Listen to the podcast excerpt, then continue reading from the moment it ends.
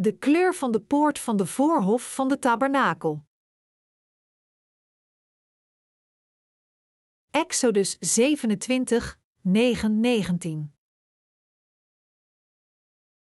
Gij zult ook den voorhof des tabernakels maken, aan den zuidhoek zuidwaarts, zullen aan den voorhof behangselen zijn van fijn getweerd linnen, de lengte ener zijde zal honderd ellen zijn. Ook zullen zijn twintig pilaren, en derzelver twintig voeten, van koper zijn, de haken deze pilaren, en hun banden zullen van zilver zijn. Alzo zullen ook aan den noorderhoek, in de lengte, de behangsels honderd ellen lang zijn, en zijn twintig pilaren, en derzelver twintig voeten, van koper, de haken der pilaren, en derzelver banden zullen van zilver zijn. En in de breedte des voorhofs, aan den westerhoek, zullen behangselen zijn van vijftig ellen, hun pilaren tien, en derzelver voeten tien. Van gelijken zal de breedte des voorhofs, aan den oosterhoek oostwaarts, van vijftig ellen zijn. Alzo dat er vijftien ellen der behangselen op de ene zijde zijn, hun pilaren drie, en hun voeten drie, en vijftien ellen der behangselen aan de andere zijde, hun pilaren drie, en hun voeten drie. In de poort nu des voorhofs zal een deksel zijn van twintig ellen, hemelsblauw, en purper, en scharlaken, en fijn getweerd linnen, geborduurd werk, de pilaren vier, en hun voeten vier. Al de pilaren des voorhofs zullen rondom met zilveren banden bezet zijn, hun haken zullen van zilver zijn, maar hun voeten zullen van koper zijn. De lengte des voorhofs zal honderd ellen zijn, en de breedte doorgaans vijftig, en de hoogte vijf ellen, van fijn getweerd linnen, maar hun voeten zullen van koper zijn. Aangaande al het gereedschap des tabernakels, in al deszelfs dienst, ja, al zijn pennen, en al de pennen des voorhofs, zullen van koper zijn. Er zijn duidelijke verschillen tussen het geloof van de wedergeborenen en dat van de zogenaamde christenen. De eerste weet en gelooft dat God al onze zonden heeft uitgewist, en de laatste gelooft in Jezus op basis van zijn slash haar eigen gedachten, als slechts een kwestie van religieuze praktijk. En toch hebben degenen die slechts in God geloven als een religieuze kwestie, zoveel succes dat degenen die de echte waarheid preken zelfs ontmoedigd zijn om deze mensen van het verkeerde geloof hun valse leringen en succes te zien verspreiden. Zij zijn ontmoedigd omdat zij duidelijk weten dat zoveel christenen in zulke valse religies van bedrog en fraude betrokken zijn.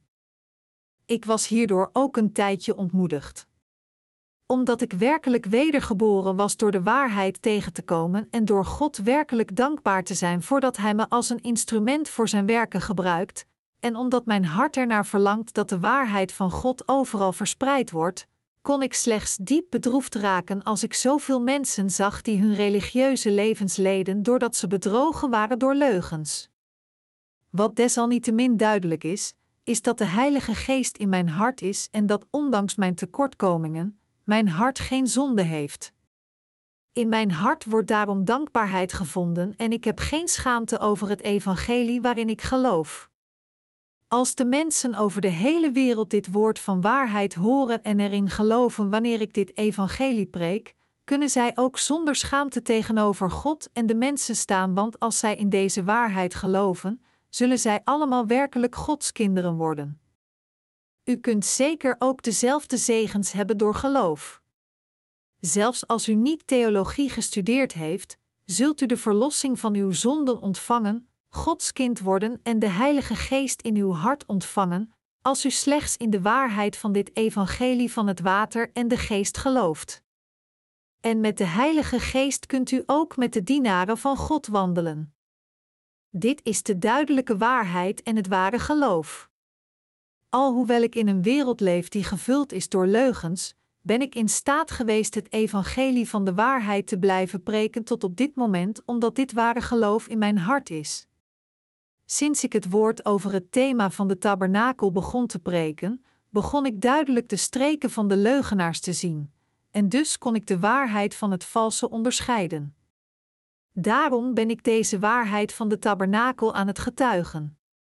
Het maakt me enorm gelukkig dat mensen in staat zijn de waarheid van het valse te onderscheiden door de verspreiding van de echte waarheid door de tabernakel.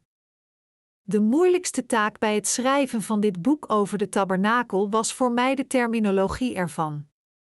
Ik heb grote aandacht aan dit thema gewijd voor het opzoeken van de originele teksten om me ervan te vergewissen dat de moeilijke woordenlijsten die met de tabernakel verband houden, niet zouden resulteren in mededelen van verkeerde informatie, noch dat het door de lezers verkeerd begrepen kan worden. Ondanks mijn eigen begrip en kennis van de tabernakel, was ik enigermate bezorgd hoe ik precies en beslist het werkelijke belang van de tabernakel kon uitleggen, omdat de modaliteit van de tabernakel en de verborgen betekenis ervan aan mensen moest worden uitgelegd wiens kennis erg gering was. Het zou natuurlijk fijn zijn als de mensen het meteen de eerste keer als zij het horen, zouden begrijpen en geloven. Maar Rome was niet op een dag gebouwd, en het verspreiden van de waarheid en het ware geloof is net als alle andere dingen ook niet op een dag volbracht, maar het wordt geleidelijk behaald als we stukje bij beetje dieper naar de kern graven. Ik was daarom bijzonder bezorgd dat ik vanaf het begin te diep ging graven, want niet iedereen zou dan in staat zijn om het te begrijpen, en dit was een van de meest ontzaglijke uitdagingen die in aanschouwde bij het schrijven van dit boek. Desalniettemin is het boek uiteindelijk, met Gods hulp, zonder te veel moeite uitgegeven. Het is onnodig te vermelden dat dit me erg gelukkig en dankbaar maakt. Met dit boek en door de waarheid van het valse te onderscheiden, zal ik onthullen hoe waardevol, duidelijk en ongetwijfeld de huidige gelovigen van het evangelie van het water en de geest gered zijn en hoe religieus en nutteloos het geloof van de gelovigen van andere evangelies daarentegen is. Ik ben God daarom bovenal dankbaar dat Hij me van mijn zonden heeft gered. Er zijn tegenwoordig zogenaamde evangelisten die onvoorwaardelijk beweren dat zij zondeloos zijn alleen maar omdat zij in Jezus geloven. Hun hart is gevuld met geloof dat op niets gebaseerd is en slechts een waanvoorstelling is. Terwijl ik de tabernakel bestudeerde, ging ik me nog meer realiseren hoe nutteloos en vals hun geloof werkelijk is, en door dit besef dank ik met heel mijn hart God nog meer voor mijn zaligheid. De poort en de omheining van de voorhof van de tabernakel. Uit de hoofdpassage kunnen we het feit ontdekken dat de rechthoekige voorhof van de tabernakel 45 meter lang was en 22,5 meter breed, omdat een L een lengtemaat is die gelijk staat aan 0,45 meter. Dat de voorhof van de tabernakel omheind was door 60 pilaren aan alle kanten, de hoogte van iedere pilaar was 2,25 meter, dat de poort in het oosten en 9 meter breed was, en dat de rest van de hele omheining, ongeveer 126 meter van de 135 meter, omgeven was door doeken van wit getweerd linnen. De poort van de voorhof van de tabernakel was geweven van blauwe, paarse en dieprode wol en getweerd linnen en het was 9 meter breed en 2,25 meter hoog. Deze vier verschillende draden waren dus geweven om een scherm te maken dat 9x 2,25 meter was. Eerst werd de blauwe wol over de hele lengte en breedte op het witte getweerde linnen geweven, Daarna werd de paarse wol 2,25 hoog geweven. En daarna werd de dieprode wol 2,25 meter hoog geweven, wat gevolgd werd door het weven van de witte draad, waardoor het een dik en stevig scherm werd dat geweven was als een tapijt en dat 2,25 meter hoog was. Zo werd een scherm, dat geweven was met de maten 2,25 meter in de hoogte en 9 meter breedte, tussen vier pilaren van de voorhof van de tabernakel gezet. Om de voorhof van de tabernakel binnen te gaan, moesten de mensen dus het tapijtachtige scherm omhoog trekken. De poort van de tabernakel was niet zoals andere poorten van hout. Alhoewel de pilaren van hout waren, was de poort die tussen deze pilaren hing, van blauwe, paarse en dieprode wol en getweer linnen geweven. U bent misschien al eens naar het circus geweest en heeft gezien hoe een circustent gebouwd is. De deur is meestal gemaakt van zware stoffen. De poort van de voorhof van de tabernakel was ongeveer gelijk aan dit soort deur. Omdat het gemaakt was van zware stoffen, werd het niet geopend door eraan te trekken of duwen, zoals bij zware deuren, maar het werd opgetild om naar binnen te gaan. Dit was niet slechts het geval voor de poort van de voorhof van de tabernakel, maar ook voor de poorten van het heiligdom en het allerheiligdom in de tabernakel. Waarom zei God tegen de Israëli's dat ze alle drie de poorten van de voorhof van de tabernakel, het heiligdom en het allerheiligdom moesten maken door blauwe, paarse en dieprode wol en getweer linnen te weven? We moeten duidelijk uitvinden wat de wil van God was achter dit gebod. Het boek van Hebreeën vertelt ons dat alle goede dingen van het Oude Testament de schaduwen zijn van het echte onderwerp dat komen ging, dat wil zeggen Jezus Christus, Hebreeën 10, 1. Zo was ook de poort van de voorhof van de tabernakel op ingewikkelde wijze verbonden met het doopsel van Jezus Christus, zijn dood aan het kruis en zijn eigen identiteit.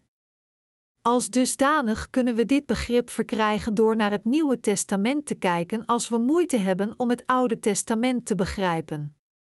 Zonder het eigenlijke onderwerp te zien, is het moeilijk om de schaduw te zien. Maar als we zien wat of wie de schaduw werpt, kunnen we ons realiseren waar het allemaal om gaat. We moeten ons alle duidelijk realiseren wie de verlosser van de zondaar die God van het Oude Testament heeft voorbereid, werkelijk is, hem als het eigenlijke onderwerp van de tabernakel kennen en geloven dat zijn werken ons van al onze zonden hebben gered. Wie dan is het werkelijke onderwerp van de tabernakel, de ene die de verlosser van de zondaars is geworden? Het is niemand minder dan Jezus Christus.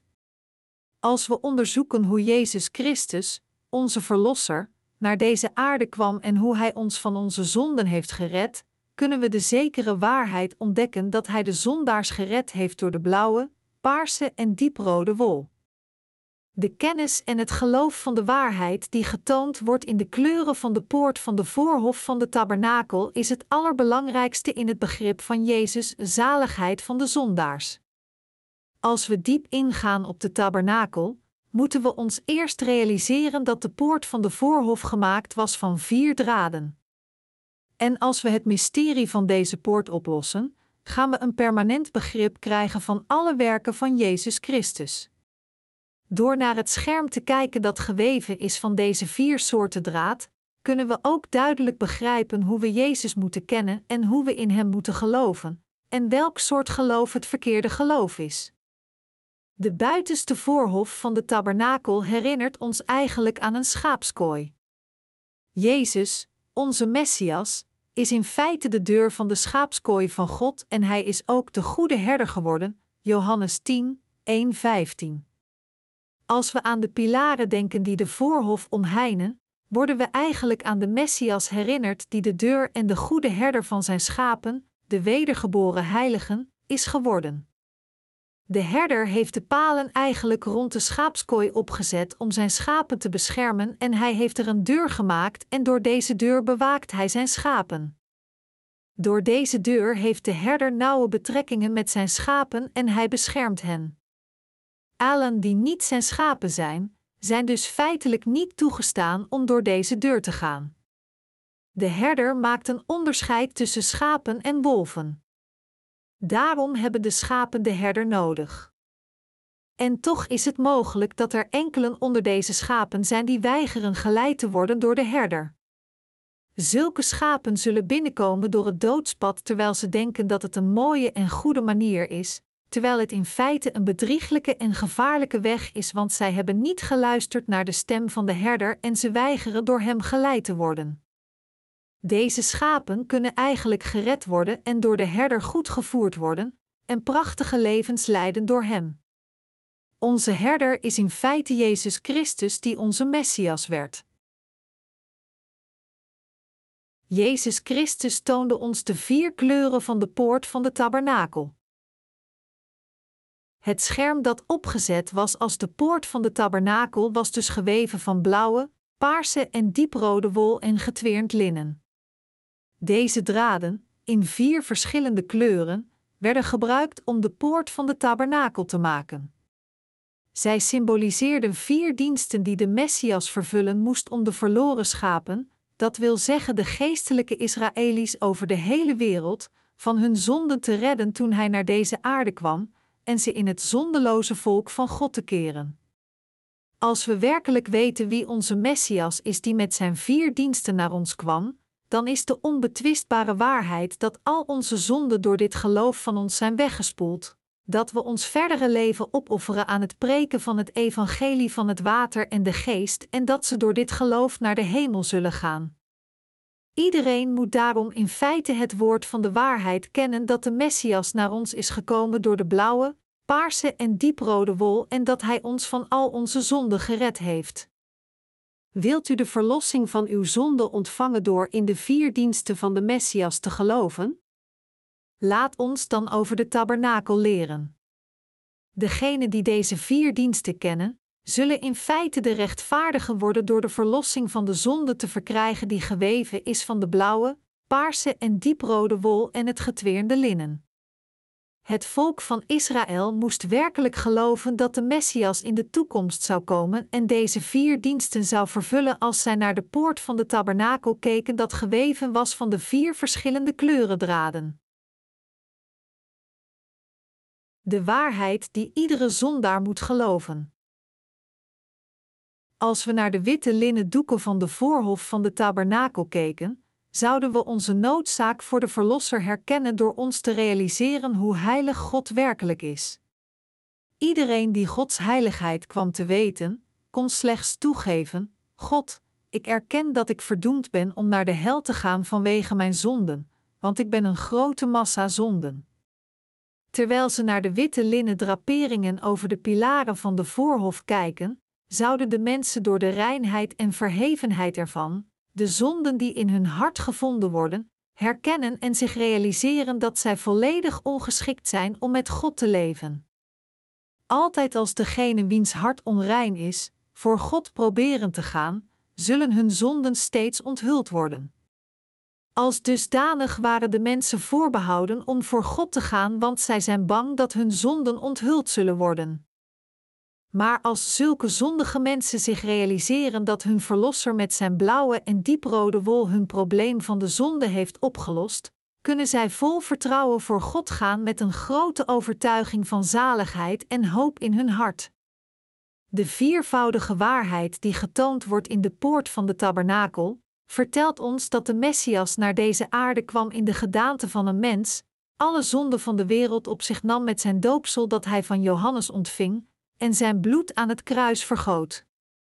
Degene die, door het evangelie van het water en de geest, precies de waarheid van de vier kleuren van de poort van de voorhof van de tabernakel kennen en erin geloven, kunnen dan de eeuwige verlossing van de zonde ontvangen. Het doopsel van Jezus en zijn kruisiging, de waarheid dat Christus ons volledig gered heeft van al onze zonden met zijn doopsel en zijn bloed aan het kruis, zijn de zaligheid als de vier kleuren van de poort van de voorhof van de tabernakel. De blauwe, paarse en dieprode wol en het getweerde linnen tonen ons eigenlijk de diensten van de Messias die de zondaars van al hun zonden heeft gered. De waarheid van de zaligheid die God de mensheid heeft gegeven, is geopenbaard in deze blauwe, paarse en dieprode wol en het getweerde linnen. Degenen die zonde in hun hart hebben, zijn in feite vergeven van al hun zonden door in de waarheid van de zaligheid te geloven die geopenbaard is in het evangelie van het water en de geest. Ontelbare religies zijn in deze wereld opgekomen. Al deze wereldlijke religies zijn opgekomen met hun eigen leringen die ze verzonnen hebben met hun eigen gedachten, terwijl ze alle de mensen laten proberen om de heiligheid te bereiken maar nog niet een persoon heeft ooit zijn zonde weggewassen gekregen door wereldlijke religies. De reden is dat zij hun eigen leringen van de zaligheid verzonnen hadden en erin geloofden zonder zich te realiseren dat zij slechts gevuld zijn met zonde. Omdat iedereen een grote hoeveelheid zonde is, die nooit heilig uit zichzelf kan worden, hoe hard iemand ook zijn best doet om van zijn slash haar oorspronkelijke aard te zondigen af te komen, kan niemand dit ooit bereiken. Dit is waarom iedereen absoluut de Verlosser nodig heeft die hem slash haar van de zonde kan verlossen. Daarom heeft iedereen Jezus nodig. U moet zich realiseren dat menselijke wezens geen ware verlosser hebben behalve Jezus Christus. Omdat de wet van God zondaars niet in het huis van God toestaat, moeten we weten en geloven dat de Messias werkelijk al onze zonden heeft uitgewist. Het evangelie dat de zonden van de mensheid voor eens en voor altijd heeft vergeven, is niets minder dan het evangelie van het water en de geest. Als men zijn slash haar geloof in de leringen van wereldlijke religies plaatst, zal men in grote moeilijkheden komen vanwege de zonden, want onze heilige God veroordeelt, zonder twijfel, iedere ongerechtigheid van de zondaars. De waarheid die door de blauwe, paarse en dieprode draad en het getweerde linnen onthuld wordt, werd voltooid door het evangelie van het water en de geest in het tijdperk van het Nieuwe Testament. Heeft u ooit iemand horen beweren dat de poort van de voorhof van de tabernakel slechts met dieprode wol of slechts met paarse en dieprode wol gemaakt was? Zo ja, dan moet u zich nu realiseren dat vanaf dit moment de poort van de tabernakel eigenlijk geweven is van blauwe, paarse en dieprode wol en getweerd linnen. God gebood de Israëli's om een poort van de voorhof van de tabernakel te maken met een scherm dat geweven was van blauwe, paarse en dieprode wol en getweerd linnen dat door een wever gemaakt was. En toch, omdat veel mensen verkeerd gedacht hebben dat de poort van de voorhof van de tabernakel slechts met dieprode wol geweven was, konden zij het mysterie van de ware vier diensten van onze Heer niet oplossen. Daarom hadden zij nog steeds zonde in hun hart, zelfs als zij in Jezus geloofden. Realiseert u zich nu dat Christus al uw zonde wegnam door zijn diensten van de blauwe, paarse en dieprode wol en het getweerde linnen en geloof in deze waarheid? Het werk van de zaligheid die vervuld werd door deze blauwe, paarse en dieprode wol en het getweerde linnen, hebben u inderdaad volledig van al uw zonden gered. U moet zich realiseren dat Jezus al uw zonden met deze vier diensten van u wegnam. Het is gewoonweg verkeerd om uw eigen maatstaven van de verlossing van de zonde te zetten terwijl u onwetend blijft ten opzichte van deze waarheid.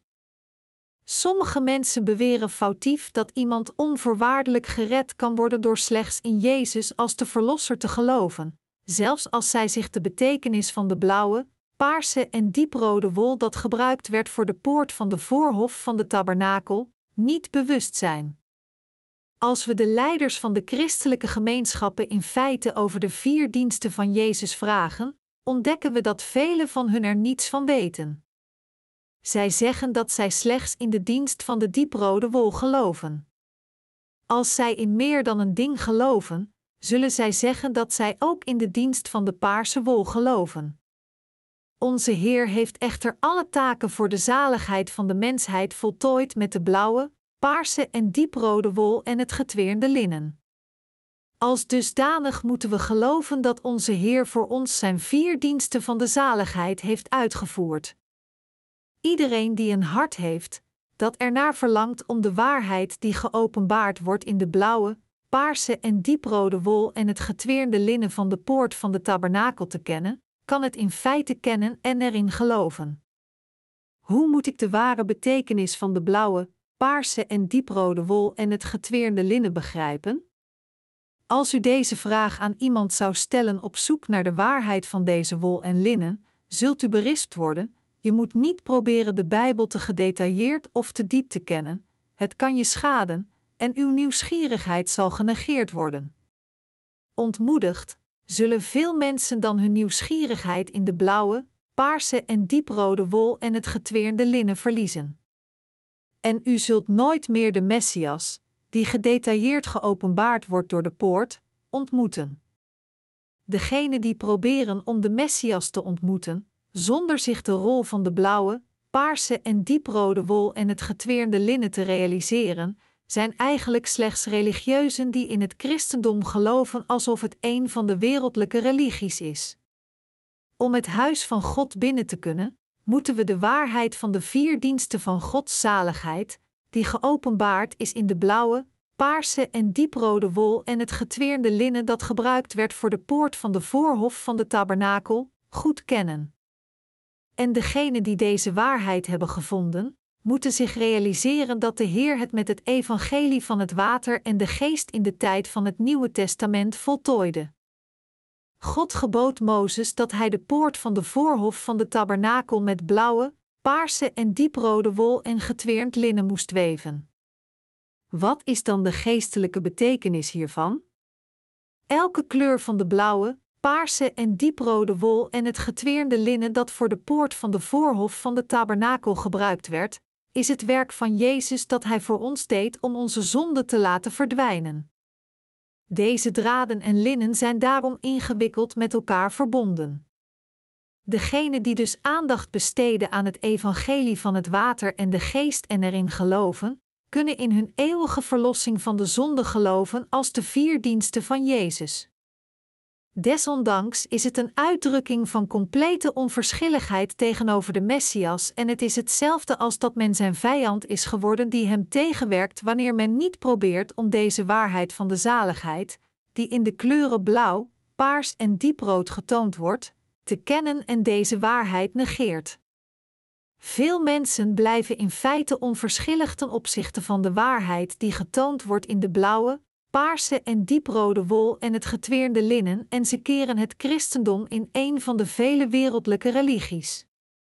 Als deze mensen Jezus vier diensten met onverschilligheid beschouwen, dan is dit het bewijs dat zij de vruchten van de wereldlijke religieuzen zijn die tegen Christus werken.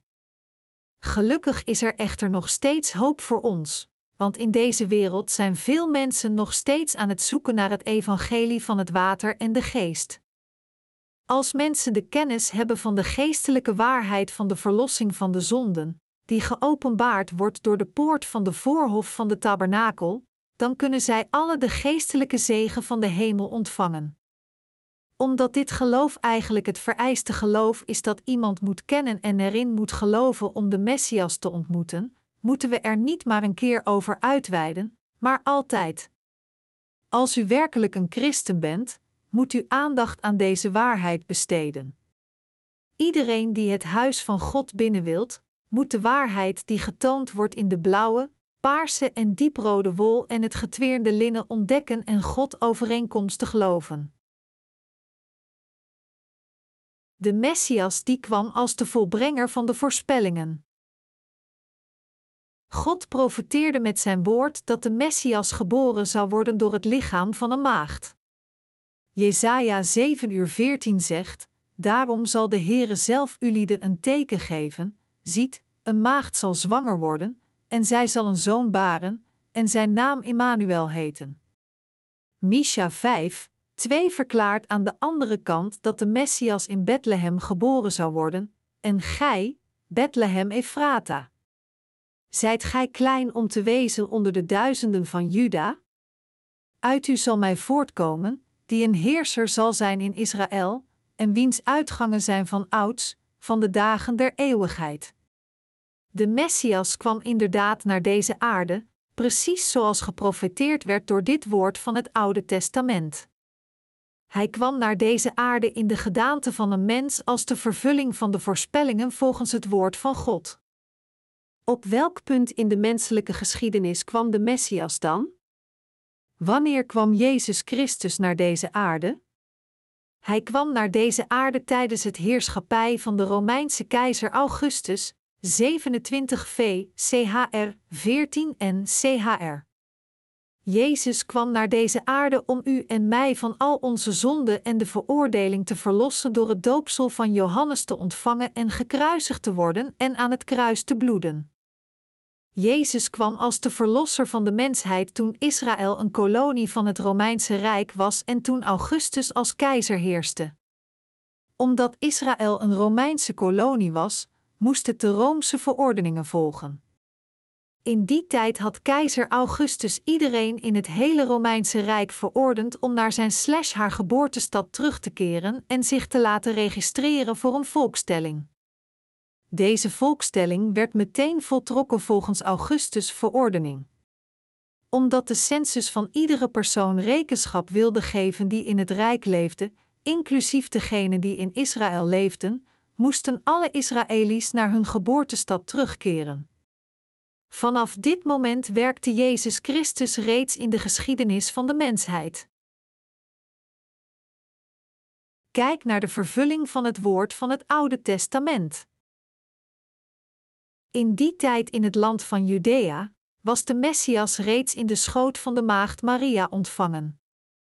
Deze Maria was verloofd met Jozef. Zowel Maria als ook Jozef waren van de stam van Juda, zoals God beloofd had dat van de twaalf stammen van Israël alleen maar koningen geboren zouden worden van de stam van Juda. Toen de Romeinse keizer Augustus dus tot een volkstelling verordende, droeg Maria, van de stam van Juda, reeds een baby in haar schoot. Toen haar tijd erop zat en zij zou gaan bevallen, moest zij vanwege de verordening van de keizer naar de geboortestad van Jozef gaan om zich in te laten schrijven voor de volkstelling. Maria ging daarom met Jozef naar Bethlehem, zelfs al kon ze ieder moment bevallen. Toen Maria haar weeën kreeg, moesten zij een kamer voor haar zien te vinden, maar in de hele stad was geen te vinden. Daarom moesten zij maar elke mogelijke plek die ze krijgen konden, gebruiken, zelfs al was het in een stal. En Maria baarde haar baby Jezus in de stal. Op 1. En CHR werd Jezus geboren en in een kribbe geplaatst. De Almachtige God kwam naar deze aarde in de gedaante van een mens. De Verlosser van de mensheid kwam naar een plek waar dieren ooit verbleven. Dit betekent dat Jezus op deze laagste plek geboren werd om onze Messias te worden en al deze dingen waren zelfs nog voor de schepping bepaald en gepland door God. Alhoewel de mensen zullen weten dat Yahweh God de geschiedenis van de mensheid beweegt, kon niemand zich ooit realiseren dat God zelf werkelijk naar deze aarde zou komen om hen te redden. God maakte het daarom voor iedereen mogelijk om zich te realiseren dat hij hem slash haar zou redden door zichzelf te verlagen om geboren te worden op deze aarde in een nederig lichaam van een man, om alle menselijke wezens van hun zonde te verlossen. Waarom was Jezus dan van alle plaatsen in de wereld, in Bethlehem geboren? We zullen ons ook afvragen waarom hij in een stal geboren moest worden en waarom, van alle tijden, net wanneer Israël door Rome als een kolonie onderworpen is? Maar we kunnen al deze dingen gauw uitvinden onder zijn volmaakte voorzienigheid, die aandachtig getekend was, om zijn volk van hun zonden te verlossen. Toen Jozef en Maria zich voor de volkstelling registreerden in hun geboorteplaats, moesten zij bewijzen dat zij inderdaad van deze stad waren en een bewijs van hun exacte identiteit meenemen. Zij konden zich slechts voor de volkstelling registreren als zij het noodzakelijke bewijs konden leveren dat hun voorouders inderdaad generaties lang in Bethlehem leefden. Dus moesten zij bekendmaken wie hun voorouders waren en aan welke huizen zij toebehoorden, en zij moesten al deze details van hun geslacht op de volkstelling noteren. Omdat niets hiervan verzonnen of veranderd kon worden door historisch opname van de exacte identiteiten van Jozef en Maria, verzekerde God dat de geschiedenis van de mensheid ook zou getuigen van de geboorte van Jezus, Matthäus 1, 1, 6, Lucas 3, 23, 38. Dit alles waren Gods werken die hij deed om de profeties van het woord van het Oude Testament te vervullen. Misha 5.2 verklaart: En gij, Bethlehem Ephrata. Zijt gij klein om te wezen onder de duizenden van Juda? Uit u zal mij voortkomen, die een heerser zal zijn in Israël, en wiens uitgangen zijn van ouds, van de dagen der eeuwigheid dat de dag van de geboorte kwam en de Verlosser in de geprofeteerde stad van Bethlehem geboren werd door Jozef en Maria in die stad te laten arriveren, betekent dat God dit werk deed om de profeties van zijn profeten te vervullen. Dit is zeker Gods geplande prestatie om alle zonden van de mensheid uit te wissen. Dat Jezus geboren moest worden in de kleine stad van Bethlehem was om het woord van de profetie van het Oude Testament te vervullen. Honderden jaren voordat Jezus Christus geboren was in de kleine stad Bethlehem, had God reeds door zijn profeet Maaike zijn woord van profetie gegeven, zoals hierboven geciteerd werd, Misha 5, 2. Ook de profeet Jesaja had ongeveer 700 jaar voor de komst van onze Heer geprofeteerd hoe de Messias naar zijn volk zou komen om de verlosser van de zondaars te worden, Jesaja 53. Omdat Jezus Christus inderdaad in Bethlehem geboren was, precies zoals God door de profeet Maaike geprofeteerd had, vervult hij altijd zijn woord van profetie. Deze profetie was vervuld als een historisch feit toen Maria en Jozef op weg waren naar de geboorteplaats van hun voorvaders om zich te registreren voor de volkstelling. God vervulde zijn woord door zich ervan te vergewissen dat de geboortetijd van de baby precies zou zijn als Maria in Bethlehem zou arriveren, zodat ze geen andere keuze zou hebben dan in deze stad te baren. Hier ontdekken we dat onze God de God is die zijn woord van profetie tot ons spreekt en vervolgens het hele woord vervult. Hieruit kunnen we leren dat het getweerde linnen dat gebruikt werd voor de poort van de voorhof van de tabernakel, de fijnheid en volledigheid van Gods woord aangeeft. God heeft nauwgezet de zaligheid van de mensheid bepaald, zelfs nog voor de schepping, en hij heeft dit zonder falen volgens zijn woord van profetie vervuld. We kunnen ons daarom realiseren dat het woord van het Oude Testament zeker het woord van God is en dat het woord van het Nieuwe Testament ook het woord van God is. We kunnen ons ook realiseren, evenals geloven, dat God inderdaad over de hele geschiedenis van het hele heelal en deze aarde heerst en deze beweegt. We kunnen met andere woorden ontdekken dat zoals God de hele melkweg heeft geschapen, hij ons ook toonde dat hij grondig over alle mensen heerst, de hele geschiedenis en alle toestanden van iedereen. God toont ons daarom dat niets verkregen kan worden volgens iemands eigen wil, wat het ook zijn mogen, tenzij hij het toestaat. Toen de baby Jezus op deze wereld geboren werd, kon hij slechts op de rustplaats van dieren geboren worden, omdat er geen plaats was in de herberg en hij werd inderdaad in de stad van Bethlehem geboren. We moeten ons realiseren dat dit alles de wonderbaarlijke prestatie van Gods geprofeteerde voorzienigheid was volgens zijn overgave.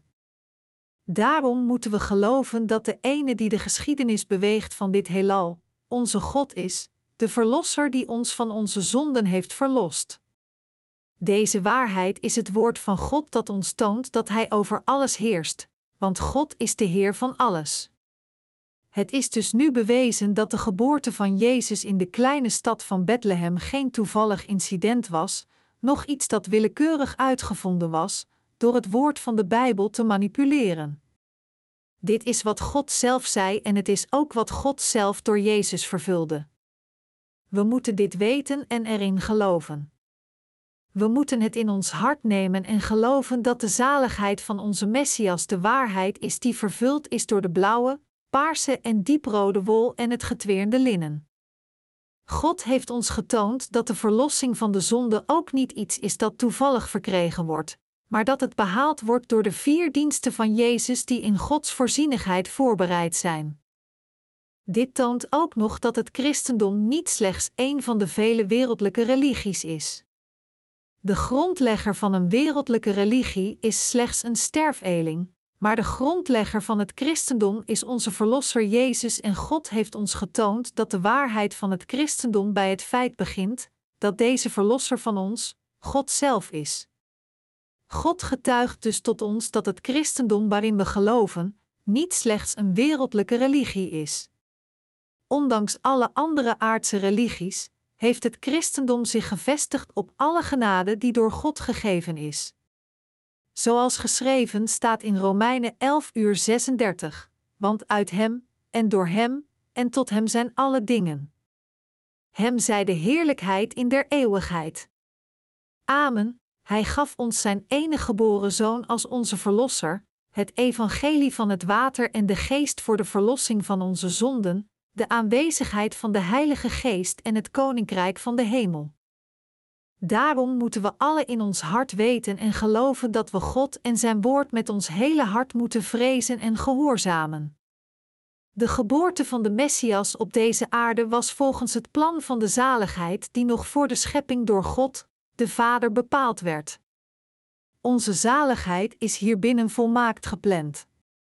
God heeft ons toegestaan om ons duidelijk te realiseren dat deze waarheid het eigenlijke onderwerp van de blauwe, paarse en dieprode wol is en het getweerde linnen is.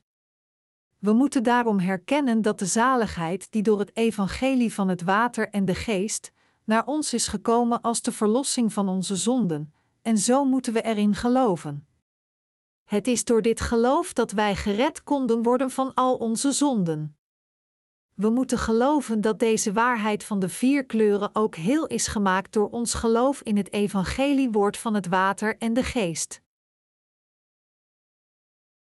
Jezus Christus, de Verlosser die ons met zijn blauwe, paarse en dieprode wol en het getweerde linnen redde.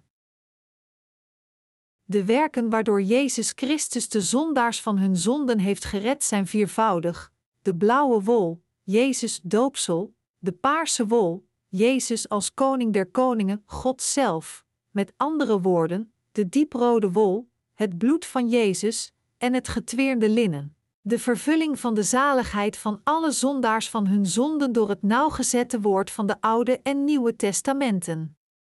Jezus is precies de verlosser met de blauwe wol, de paarse wol, de dieprode wol en het getweerde linnen.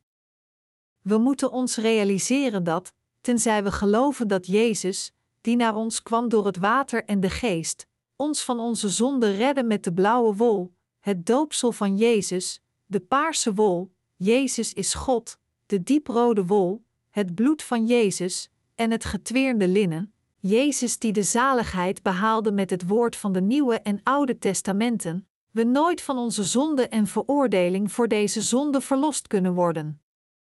Zonder ons dus van onze zonden en veroordeling te verlossen, kon onze Heer niet de volmaakte Verlosser worden. We moeten geestelijk de reden realiseren waarom de voorhang van de poort van de voorhof van de tabernakel geweven was met blauwe, paarse en dieprode wol en getweerd linnen. De poort van de voorhof van de tabernakel was met deze blauwe, paarse en dieprode wol en getweerd linnen gemaakt, zodat iedereen de poort ongetwijfeld kon herkennen en het gemakkelijk kon vinden. Door deze poort stond God iedereen toe om zijn schitterende huis binnen te gaan. De tabernakel zelf is het schitterende huis van God. Niemand die zich wenste om het huis van God binnen te gaan, kon dit doen zonder zich de waarheid van de zaligheid te realiseren die getoond werd in de omheining en de poort van de voorhof van de tabernakel. God zei dat degenen die de heiligheid van de witte, linnen voorhangen die de tabernakel drapeerden, negeerden, niet de tabernakel binnenkwamen door de poort, maar dat zij op de een of andere manier eroverheen geklommen waren, en dat het dieven en rovers waren. De poort van de zaligheid verwijst naar Jezus Christus, Johannes 10. Als de Bijbel zegt dat deze poort geweven is met blauwe, paarse en dieprode wol en getweerd linnen, toont God ons duidelijk door zijn ware woord van de Oude en Nieuwe Testamenten dat Jezus Christus naar deze aarde kwam als de Zoon van God, door Johannes gedoopt werd, aan het kruis stierf, van de dood herrees en daarbij onze Messias is geworden. We kunnen dus het mysterie van de blauwe, paarse en dieprode wol en het getweerde linnen uitvinden. We moeten geloven dat God ons heeft toegestaan om te geloven dat Jezus Christus de Zoon van God is die naar ons kwam om ons te redden van het oordeel voor de zonde van deze wereld, en dat Hij de Verlosser is die nu de zaligheid van de mensheid heeft behaald door het woord van het Oude en het Nieuwe Testament.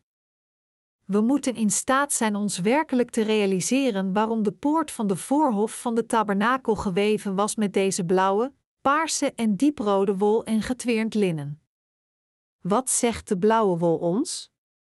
En wat zeggen de blauwe, paarse en dieprode wol en getweerd linnen ons? Als we ons Gods plan realiseren, kunnen we ons ook realiseren dat de werken van de blauwe, paarse en dieprode wol en het getweerde linnen Gods plan van de zaligheid voor ons zijn en de waarheid van het eeuwige leven, en we kunnen daarbij zijn koninkrijk binnengaan door ons geloof van de verlossing van de zonden. Als we zeggen dat we de blauwe, paarse en dieprode wol kennen en erin geloven, betekent het dat we de reden waarom Jezus door Johannes de Doper gedoopt werd en waarom hij zijn bloed aan het kruis vergoot, goed kennen. Ook weten we dan goed wie de Messias is, We weten alle mysteries van het opofferingssysteem van het Oude Testament en het evangelie van het water en de geest van het Nieuwe Testament. Kort gezegd, de waarheid die aangeduid wordt in de poort van de voorhof van de tabernakel is van belang voor alle gelovigen die ernstig naar de waarheid zoeken, om eeuwig gered te worden. Het zal lijken alsof veel mensen veel kennis hebben over de tabernakel, maar in feite is dit eigenlijk niet het geval. De mensen zijn eigenlijk tamelijk onwetend over wat bedoeld wordt met de blauwe, paarse en dieprode wol in de poort van de voorhof van de tabernakel. Omdat het mysterie van deze blauwe, paarse en dieprode wol en het getweerde linnen moeilijk te begrijpen is, hebben veel mensen een waar verlangen om het te leren en erin te geloven. Omdat dit mysterie echter niet gewoon maar door iedereen begrepen kan worden, zijn veel van hen het uiteindelijk verkeerd gaan interpreteren op basis van hun eigen mening. Veel religieuze leiders hebben deze waarheid in feite verkeerd geïnterpreteerd en verkeerd begrepen op de manier hoe zij zich voelden, om het slechts voor hun eigen religieuze doeleinden te gebruiken. Maar God kon de christenen niet langer toestaan om bedrogen te worden door deze leugenaars. Dus moest hij duidelijk de betekenis uitleggen van de waarheid van de blauwe, paarse en dieprode wol en het getweerde linnen dat gebruikt werd voor de poort van de voorhof van de tabernakel en ze daarmee van al hun zonden redden. 1 Johannes 5, 6, 8 van het Nieuwe Testament verklaart: Deze is het, die gekomen is door water en bloed, namelijk Jezus, de Christus, niet door het water alleen, maar door het water en het bloed. En de geest is het, die getuigt, dat de geest de waarheid is. Want drie zijn er, die getuigen in den hemel, de Vader, het Woord en de Heilige Geest, en deze drie zijn één. En drie zijn er, die getuigen op de aarde, de Geest, en het water, en het bloed, en die drie zijn tot een. Deze passage verklaart nadrukkelijk dat onze Heer naar deze wereld kwam in de gedaante van een mens, onze zonden met zijn doopsel op zich nam en ons redde door zijn bloed te vergieten. Daarom was de poort van de voorhof van de tabernakel helemaal geweven van blauwe, paarse en dieprode wol en getweerd linnen. Ten eerste, wat zegt de blauwe wol ons? Het toont ons een deel van de waarheid van Jezus, die de eigenlijke Messias van de zondaars werd, naar deze aarde kwam en de zonde van de wereld op zich nam door zijn doopsel van Johannes te ontvangen. Dit doopsel dat Jezus in feite van Johannes in de Jordaan ontving, is de waarheid dat Jezus alle zonden van de wereld in een keer op zich nam. Jezus droeg eigenlijk alle zonden van de wereld op zijn schouders door gedoopt te worden door Johannes de Doper, de vertegenwoordiger van de hele mensheid. Omdat de zonden van alle mensen dus aan Christus eigen hoofd waren doorgegeven, hebben degenen die in deze waarheid geloven, geen zonde in hun hart. Ten tweede, wat is de eigenlijke betekenis van de paarse wol die in de poort van de voorhof van de tabernakel geweven is? Het vertelt ons dat Jezus de eigenlijke koning der koningen is. Jezus maakte in feite het heelal, is de schepper zelf en geen schepsel, en hij is de eigenlijke Messias die naar deze aarde kwam. Hij, de Messias, kwam feitelijk naar deze aarde reeds in de gelijkenis van een mens. En door alle zonden van de wereld op zijn eigen lichaam te dragen door het doopsel dat hij van Johannes ontving en met zijn opofferende dood en herrijzenis, heeft Jezus zijn hele volk dat herkent, gevreesd en geloofd heeft in hun Messias, van al hun zonden en hun oordeel voor de zonden gered. Jezus is in feite onze absolute God en absolute Messias. Hij is de absolute Verlosser. Omdat Jezus al onze zonden van de wereld op zich nam met zijn doopsel, door aan het kruis te sterven en te bloeden en van zijn dood te herrijzen, heeft Hij niet alleen al onze zonden gereinigd, maar Hij heeft ook het indirecte oordeel voor onze zonden ontvangen. De dieprode wol verwijst op de derde plaats naar het bloed dat Jezus aan het kruis vergoot en de betekenis ervan is dat Christus nieuw leven heeft gegeven aan degenen die geloven.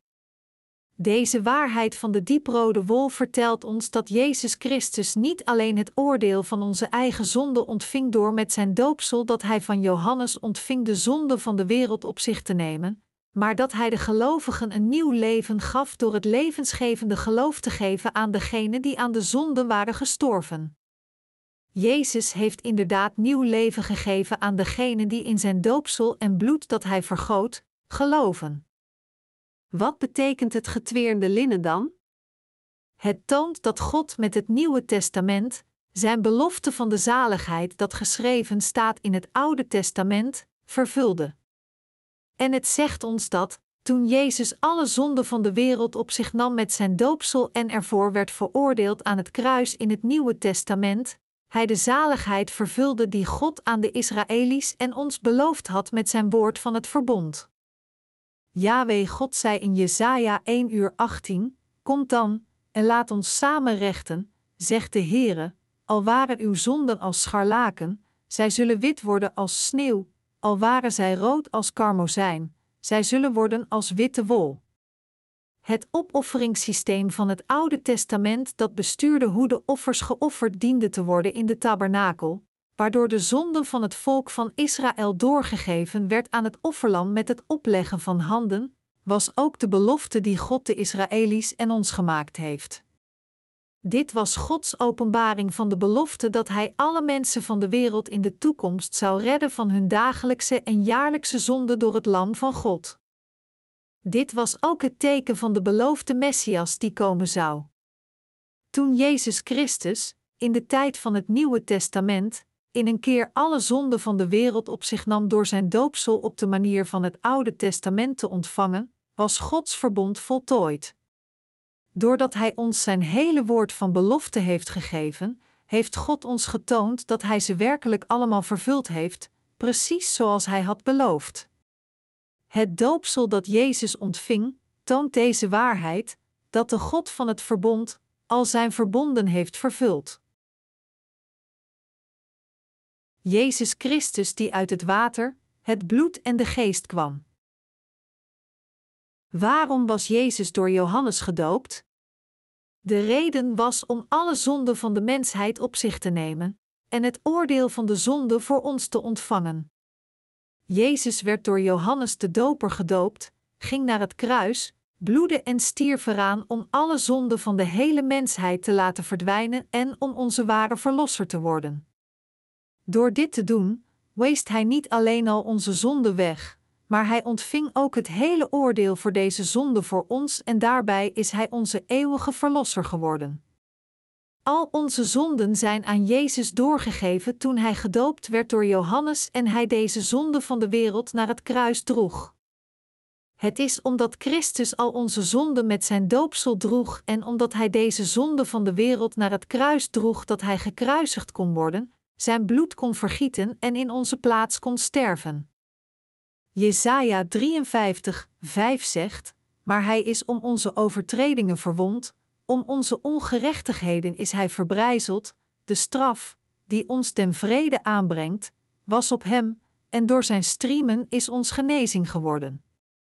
Door het doopsel van onze Heer waren de erfzonden die we van onze gezamenlijke voorvader Adam hebben geërfd, en onze actuele zonden die we tijdens ons leven begaan, alle aan Hem doorgegeven. En Hij werd voor al deze zonden veroordeeld. Door dus naar ons te komen door het water en het bloed heeft onze Heer al onze zonden laten verdwijnen. 1 Johannes 5, 5, 8. Wie is dan deze Jezus Christus, onze Verlosser en Messias die voor al onze zonden zorgde en ze alle liet verdwijnen? Genesis 1, 1 verklaart: In den beginnen schiep God den hemel en de aarde. Wie is dan deze machtige God die het heelal met zijn woord schiep? Hij is niemand minder dan de Messias van de zondaars, hij die kwam door het water van zijn doopsel om u en mij van alle zonden van de wereld te redden, de ene die kwam als de Verlosser die aan het kruis bloedde om voor alle zonden van de wereld veroordeeld te worden. Door het water, het bloed en de geest heeft Jezus ons van onze zonde en oordeel gered. Onze Heer kwam naar ons als onze Verlosser om al onze zonden op zich te nemen en om in onze plaats voor deze zonde veroordeeld te worden. Jezus Christus is in feite de Zoon van God en God zelf, want de Messias is eigenlijk onze God. De naam Jezus betekent de Verlosser die zijn volk van hun zonden zal redden, Matthäus 1 uur 21. Christus, Basileus in het Grieks, betekent aan de andere kant Koning der Koningen. Jezus is de schepper die het hele heelal maakte. Hij is de absolute heerser van alles, de verlosser van de zondaars en de koning der koningen die Satan veroordeelt. Deze absolute God schiep eigenlijk de mens naar zijn eigen beeld. Omdat wij, zijn eigen schepping, in de zonde vervielen en verdoemd waren tot de vernietiging vanwege onze zwakheden, beloofde deze koning der koningen om ons van onze zonde te redden en zijn belofte om naar ons toe te komen, te vervullen. En om ons het volledige volk van God en zondeloos te maken, kwam onze Heer zelf door het water, het bloed en de geest. De Messias, die de Schepper is, kwam eigenlijk naar deze aarde in de gedaante van een mens om al onze zonden te laten verdwijnen. En hij nam al onze zonden op zich door het doopsel van Johannes in de Jordaan te ontvangen. En door aan het kruis te sterven, werd hij in onze plaats voor al onze zonden veroordeeld. Omdat Jezus in feite de Messias was voor ons, en omdat Hij onze Verlosser is en de Heer van ons leven, konden we een nieuw en eeuwig leven verdienen door in Hem te geloven. De Messias is daarom inderdaad onze God geworden. Daarom is de poort van de tabernakel geweven van blauwe, paarse en dieprode wol, want dit was het mysterie van het water en de geest dat ons van al onze zonden en het oordeel van onze zonde verlost. De waarheid dat de Heer ons inderdaad van onze zonden gered heeft, is niet vaag. Onze Heer beloofde ons zijn zaligheid niet op een dubbelzinnige manier, hij presteerde het niet grofweg en hij kan het geloof van degenen die willekeurig in hem geloven niet, naast zijn concrete waarheid dat hij ons werkelijk gered heeft door zijn water en bloed, goedkeuren. Onze Heer zei daarom tegen degenen die zogenaamd in hem geloofden, niet een iegelijk, die tot mij zegt: Heere, Heere. Zal ingaan in het koninkrijk der hemelen, maar die daar doet en wil mijns vaders, die in de hemelen is, Matthäus 7 uur 21. Valse leraren houden vol dat zij werkelijk mensen de Heilige Geest lieten ontvangen in de naam van Jezus, dat zij in zijn naam demonen uitdrijven en vele wonderen in zijn naam deden. Maar God heeft in Matthäus 7 uur 23 tegen hun gezegd: Ik heb u nooit gekend, gaat weg van mij, gij, die de ongerechtigheid werkt. Dit zegt ons dat onder de christenen, werkelijk velen zijn die nog steeds zondig zijn, die veroordeeld zullen worden voor hun zonde op de dag des oordeels en dan in de hel geworpen zullen worden. Er zijn in feite veel christenen die duidelijk beleiden: Jezus is onze Verlosser. Jezus heeft ons onbetwistbaar van al onze zonden gered. Maar ondanks zulke beweringen, proberen ze zelfs niet eens te leren dat de Messias inderdaad hun zonde met zijn doopsel op zich nam en dat hij inderdaad hun zonde en het oordeel van deze zonde droeg door zijn bloed aan het kruis te vergieten. Deze mensen zouden alle voor God staan terwijl ze nog steeds zondig zijn, want zij geloven slechts zogenaamd alsof zij slechts een van de vele wereldlijke religies beoefenen. Omdat zij dus niet volgens de waarheid geloven die onze Heer heeft gezegd, en zult de waarheid verstaan, en de waarheid zal u vrijmaken, zijn zij niet toegelaten tot de Heer. Of mensen nu in Jezus geloven of niet, degenen die zonde in hun hart hebben, kunnen niet het koninkrijk van God, waar geen zonde te vinden is, binnen, want zij zijn niet gemachtigd om er naar binnen te gaan. Zij moeten zich daarom van verzekeren dat zij gemachtigd kunnen zijn om de hemel binnen te gaan door slechts in de waarheid van de blauwe, paarse en dieprode wol te geloven terwijl ze op deze aarde zijn. De poort van de voorhof van de tabernakel te maken door de doeken met deze blauwe, paarse en dieprode wol en getweerd linnen te weven, was de voorzienigheid van de Messias. Degenen die naar de hel gaan vanwege hun zonden, moeten hierin geloven. Omdat deze mensen onwetend zijn ten opzichte van de waarheid en omdat zij met hun verkeerde kennis, die ze door zichzelf hebben gekregen, in Jezus geloven, blijven ze nog steeds zondig. Zij hebben nog steeds zonden omdat zij hun eigen gedachten over hun Verlosser hebben en hun eigen leringen maken over de zaligheid, die gebaseerd zijn op deze gedachten en ze geloven dat de zaligheid door hun eigen inspanningen komt, door offergebeden van berouw aan God aan te bieden en te proberen hun geleidelijke heiligmaking te behalen in plaats van te geloven volgens de waarheid die verborgen ligt in de materialen van de tabernakel. Er zijn veel mensen in deze wereld die beweren dat ze in Jezus als hun verlosser geloven en toch niet werkelijk in het doopsel van Jezus en zijn bloed geloven. Er zijn veel mensen in deze wereld die, in plaats van werkelijk in de blauwe, paarse en dieprode wol als hun zaligheid te geloven, denken dat zij het heilige koninkrijk van God binnen kunnen door slechts in het bloed van Jezus te geloven, zelfs als zij nog steeds zondig blijven. De overeenkomsten tussen het Oude en het Nieuwe Testament. God zegt ons in Jesaja 34, 16 dat ieder woord van God overeenkomt. Het woord van God komt met andere woorden overeen. God zei dat we voor onszelf moesten uitzoeken en zien of zijn woord van het Oude Testament met zijn woord van het Nieuwe Testament overeenkomt. Wat in het Oude Testament geschreven staat, komt overeen met het woord in het Nieuwe Testament. De Israëli's gaven bijvoorbeeld in het Oude Testament hun zonde aan een offerlam door, doordat ze hun handen erop legden, wat overeenkomt met het doopsel van Jezus Christus in het Nieuwe Testament om al onze zonden van de wereld op zich te nemen en dus al onze zonden aan zichzelf door te geven. Door zijn water en bloed kwam Jezus naar deze aarde als het zondeoffer en de verlosser van de zondaars. Als hij niet de zonde van de wereld op zich had genomen door zijn doopsel, zou er absoluut niet nodig zijn geweest dat hij aan het kruis stierf. Onze Heer heeft het duidelijk gemaakt dat al onze zonden met de blauwe, paarse en dieprode wol verdwijnen. Dit heeft God ook beloofd met zijn woord waarop onze Heer naar ons kwam door dit woord, en onze dieprode zonden wegwaste en ze wit als sneeuw maakte. Voordat we ons in feite deze waarheid realiseren, stroomden we ongetwijfeld over met oneindig veel zonden. Daarom hadden we niets om over te roemen voor God. Niet alleen hadden we niets te roemen voor God, maar we hadden niets waarover we zelf verzekerd konden zijn voor Hem. Met andere woorden, er is niets dat ons zou toestaan om ook maar net te doen alsof we slim zijn. Voor God kunnen we slechts zeggen: Ja, u heeft gelijk. Als God zegt: Je bent een zaad van ongerechtigheden, die verdoemd is om naar de hel te gaan.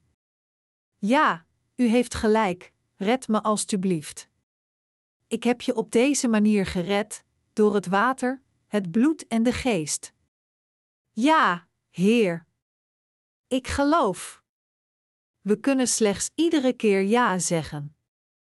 Als we voor God staan, kunnen we niet tegen Hem zeggen: Ik deed zus en zo, ik diende mijn kerk zo goed, ik heb werkelijk met mijn hele hart in Jezus geloofd, ik verdedigde mijn geloof met een halstarrigheid die niemand zich ook maar kan voorstellen.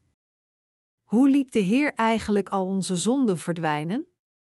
Hij heeft ons getoond dat Hij ze liet verdwijnen door de blauwe, paarse en dieprode wol en door het woord van het Oude en Nieuwe Testament.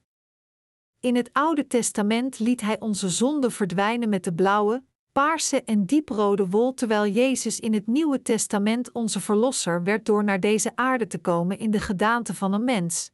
Met zijn doopsel dat hij van Johannes ontving, al onze zonden op zich nam en door zijn bloed aan het kruis te vergieten voor al onze zonden en het oordeel voor deze zonde te zorgen.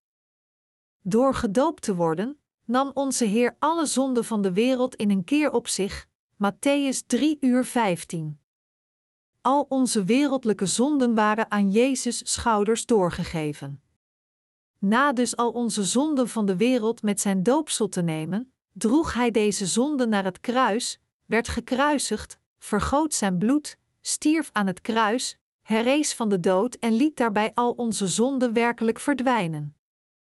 Jezus Christus is dus onze zekere Verlosser geworden. De gerechtigheid van God, die we ontvangen hebben, is de gerechtigheid die verkregen wordt door in deze Jezus Christus te geloven, die naar deze aarde kwam door het water, het bloed en de geest. Dit is de zaligheid die we door God ontvangen en niet iets wat we zelf kunnen verkrijgen.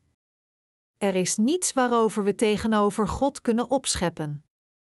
We zijn in feite van al onze zonden gered door in Jezus Christus te geloven, die onze zekere Verlosser werd. Wij, die zondaars zijn geweest, ontvingen met andere woorden werkelijk de verlossing van de zonde door in het doopsel van Jezus te geloven en het bloed dat Hij voor ons vergoot.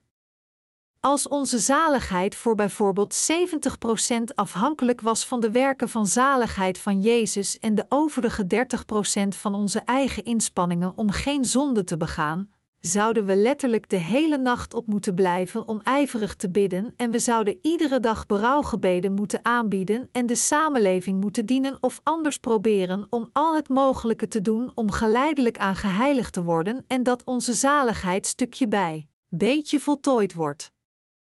Maar de apostel Paulus zei in Romeinen: Ik ellendig mens, wie zal mij verlossen uit het lichaam deze doods? Ik dank God, door Jezus Christus, onze Heere. Zo is er dan nu geen verdoemenis voor degenen die in Christus Jezus zijn, die niet naar het vlees wandelen, maar naar den geest. Romeinen 7, 24, 8, 1. Zoals Paulus dus beleed, moeten wij ook geloven in Jezus Christus zoals Hij dat deed. De geschriften zeggen ons dat Jezus Christus ons volledig gered heeft van dit lichaam van de dood, voor 100 procent. Wie kan ons dan mogelijkerwijs veroordelen? Niemand kan ons ooit veroordelen, want Jezus Christus heeft ons reeds voor 100% gered, ongeacht onze eigen ongerechtigheden. U en ik waren ook alle geestelijke fariseeën. Sommigen van u zullen Jezus al geruime tijd een beetje gekend hebben en in Hem geloofd hebben. Met andere woorden, u geloofde al in Jezus, als uw Verlosser, voordat u het evangelie van het water en de geest ontmoette. Ik ben zelf ook tien jaar lang een christen geweest zonder wedergeboren te zijn. Toen we voor het eerst in Jezus als onze Verlosser gingen geloven, was het een tamelijk verfrissende ervaring. Dit begin was zo verfrissend dat we dachten dat we onvoorwaardelijk gered zouden zijn door slechts in Jezus als onze Verlosser te geloven, zelfs als we onwetend bleven ten opzichte van de waarheid van de blauwe, paarse en dieprode wol. Toen ik voor het eerst in Jezus geloofde, was mijn hart in feite gevuld met vreugde. Dus verheugde ik me enorm toen ik voor het eerst in Jezus geloofde, maar na ongeveer vijf jaar ging ik mezelf eens bekijken en ik zag dat ik constant door mijn zonden die ik begaan had gebonden was en ik ging erkennen dat ik nog steeds niet vrij was. Denkt u dat ik zonde beging of dat ik helemaal geen zonde beging in die vijf jaar van mijn vroegere christelijke leven? Of u me kent of niet, het antwoord is tamelijk duidelijk: natuurlijk zondigde ik. In deze tijd, toen ik de waarheid niet kon, werd ik iedere keer dat ik een zonde beging, geplaagd en om van deze folterende pijn af te komen, moest ik berouwgebeden aanbieden en soms zelfs drie dagen achter elkaar vasten. De last van mijn hart scheen zich dan een beetje te verlichten en stond me toe om God te loven, verbazingwekkende genade, hoe zoet is het geluid dat een ellendeling als ik redde? Maar daarna beging ik natuurlijk alweer zonden. Omdat ik zoveel tekortkomingen had en zo vol smet was, beging ik iedere dag zonden, ook al haatte ik mezelf hiervoor. Niet een keer kon ik al mijn problemen van de zonde voor altijd oplossen. Onder deze omstandigheden gingen nog vijf jaar voorbij en toen ik dus ongeveer tien jaar christen was, schrok ik opeens toen ik ontdekte hoeveel zonden ik over al die jaren begaan had. Omdat ik mezelf dagelijks zulke grote zonden zag begaan, was ik diep bedroefd en uiterst ontmoedigd. En toen ik voor de wet stond, ontdekte ik ook hoe zondig ik werkelijk was. Het werd steeds moeilijker voor me om voor God te staan en uiteindelijk keerde ik in een zondaar die nog niet eens in goed geweten kon beweren: Jezus goed te kennen en in Hem te geloven. In mijn tiende jaar als christen kon ik dus slechts mijn zondigheid aan mezelf beleiden. Toen ik voor het eerst in Jezus geloofde, dacht ik werkelijk dat ik een redelijk goed christen was. Maar met de tijd realiseerde ik me slechts steeds meer dat ik eigenlijk niets had om voor God te roemen. Ik erkende, ik ben in werkelijkheid een Fariseer. Fariseërs worden niet alleen in de Bijbel gevonden, want ik ben nu zelf een Fariseer. Fariseërs zijn het soort mensen die in hun pretentieuze heiligheid iedere zondag naar hun medechristenen Goedemorgen, Halleluja! roepen als zij op weg zijn naar de kerk met de Bijbel in hun broekzak gestoken. En iedere keer als zij iemand over het kruis horen spreken als zij aanbidden, beginnen ze te huilen.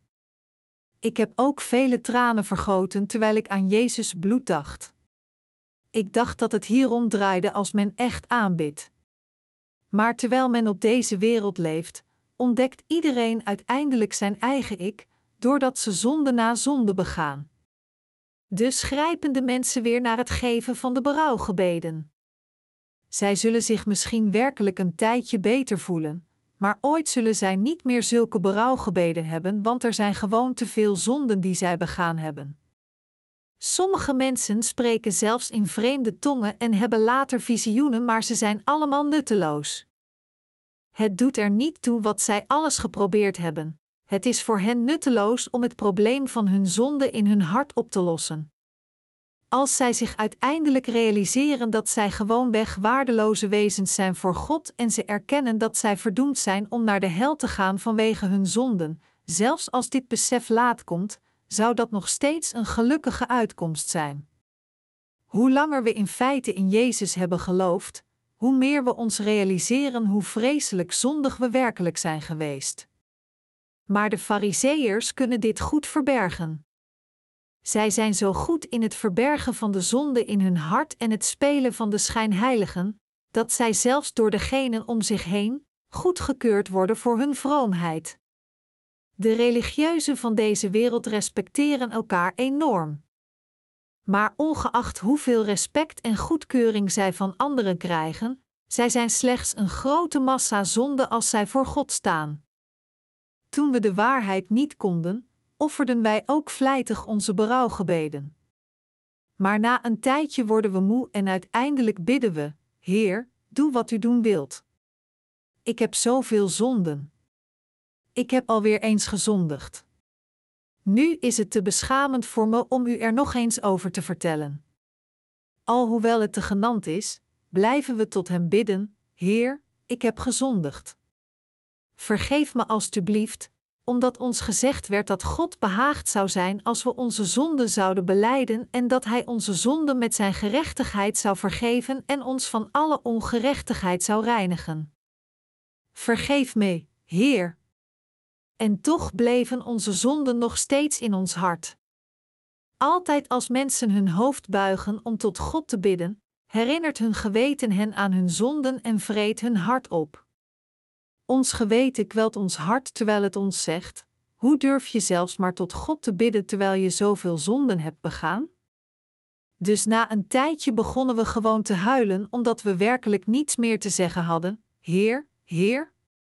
Steeds vaker gingen we naar een berg om de naam van de Heer uit te roepen. Om de schaamte, dat we de aandacht van andere mensen trokken, te vermijden, beklommen we s'nachts een berg, gingen een grot binnen en riepen de naam van de Heer uit.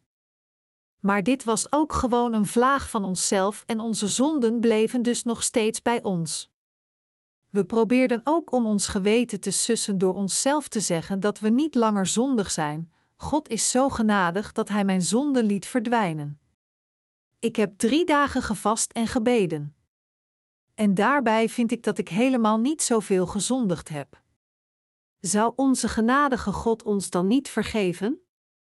Maar kunnen we onszelf werkelijk bedriegen, zelfs als we God voor Zijn barmhartigheid loven?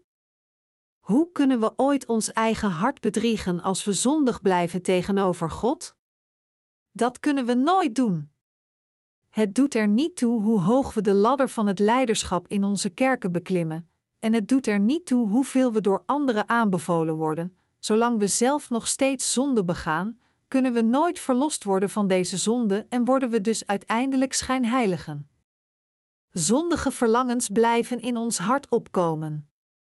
Alhoewel we zo vaak van Jezus, bloed aan het kruis gesproken hebben, alhoewel we zoveel tranen vergoten hebben door slechts te denken aan zijn bloed aan het kruis en alhoewel we goede christenen zijn geweest, waren we nog steeds zondig totdat we het volmaakte evangelie van het water en de geest ontmoeten. Ondanks het feit dat we volgens alle rituelen van het christendom leefden, hadden we nog steeds zonden. Dit was de religie van de Fariseeën. Er zijn nog steeds veel mensen op deze aarde die dit soort geloof hebben en zij worden zelfs in onze christelijke gemeenschappen gevonden. Al onze zonden verdwijnen door in het evangelie van het water en de geest te geloven. Voordat we het evangelie van het water en de geest konden, en voordat we in dit evangelie geloofden, hadden we alle zonden in ons hart. Voordat we in deze waarheid van de blauwe, paarse en dieprode wol en het getweerde linnen geloofden, was ons geweten zondig. In alle eerlijkheid, we waren alle zondig voor God en we waren alle verdoemd om naar de hel te gaan vanwege onze zonde, want de Bijbel zegt ons dat de bezoldiging voor de zonde de dood is. We werden dus enorm gekweld door onze zonden. En we waren verdoemd om zowel lichamelijk als ook geestelijk naar de hel te gaan vanwege Gods oordeel op ons voor onze zonden. We hadden vele mensen tot het christendom bekeerd en hun onderwezen. Maar we hadden gewerkt terwijl we niet in staat waren zelfs ons eigen geweten te reinigen. Dit konden we niet ontkennen voor God. We herkennen voor God dat ons hart zondig is en dat we verdoemd zijn om naar de hel te gaan. Ik had altijd een onbeantwoorde vraag: waarom was onze Heer gedoopt toen Hij naar deze aarde kwam? Ik wilde uitvinden waarom Jezus het doopsel had ontvangen. Waarom en met welk doel moest Jezus gedoopt worden? Ik kon begrijpen dat ons waterdoopsel het teken van ons geloof in Jezus was, maar ik kon helemaal niet begrijpen waarom Jezus door Johannes de Doper gedoopt moest worden. Waarom was hij gedoopt? Waarom? Dus vroeg ik enkele leiders in de christelijke gemeenschappen: Eerwaarde, ik heb een vraag. Vindt u het erg als ik het u vraag? Ze zeiden me los te schieten, en dus vroeg ik het hun. Het gaat over de Bijbel. Het is duidelijk dat Jezus het doopsel van Johannes ontving in het Nieuwe Testament. Maar ik weet niet zeker waarom hij gedoopt werd. Weet u waarom, eerwaarde? Dan lachten ze tegen me en zeiden: Weet je dat nog niet eens?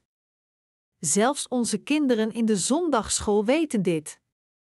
Het wordt in de oorspronkelijke geschriftteksten gevonden en ook in de Bijbelwoordenboeken. Was Jezus niet gedoopt om ons een voorbeeld te geven, een model en om ons zijn nederigheid te tonen?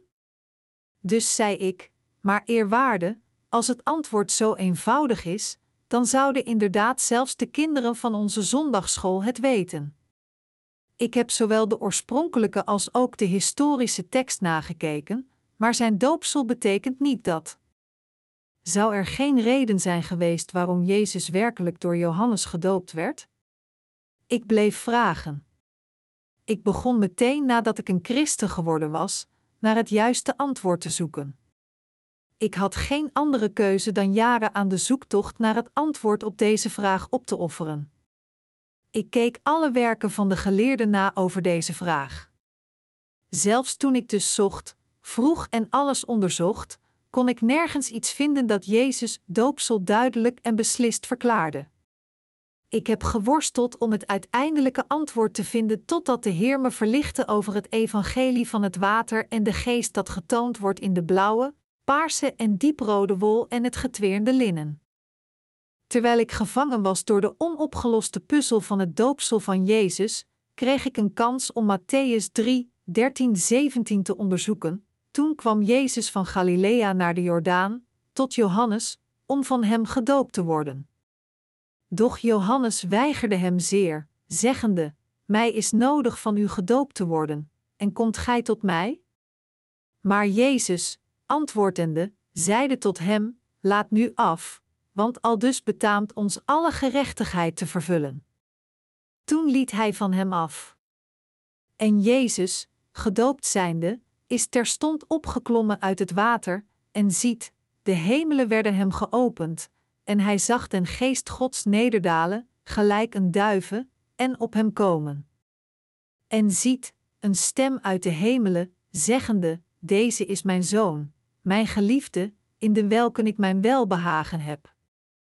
Toen ik dit woord las, realiseerde ik me uiteindelijk, dus dit is het. De reden waarom Jezus gedoopt was, was omdat hij het zondeoffer was van het Oude Testament. En we moeten hem danken door in de waarheid van het evangelie dat in deze blauwe, paarse en dieprode wol en getweerd linnen verborgen is, te geloven. Johannes de Doper was eigenlijk Elia die God beloofd had te zenden in het Oude Testament. God zei in Maleachi 4, 5 dat hij Elisha zou zenden voor de dag des oordeels en Matthäus 11 uur 14 vertelt ons dat deze Elia die hij beloofd had te zenden, niemand minder was dan Johannes de Doper. Dus leerde ik over Elisha, maar ik was nog steeds niet zeker waarom Jezus gedoopt moest worden door Johannes de Doper.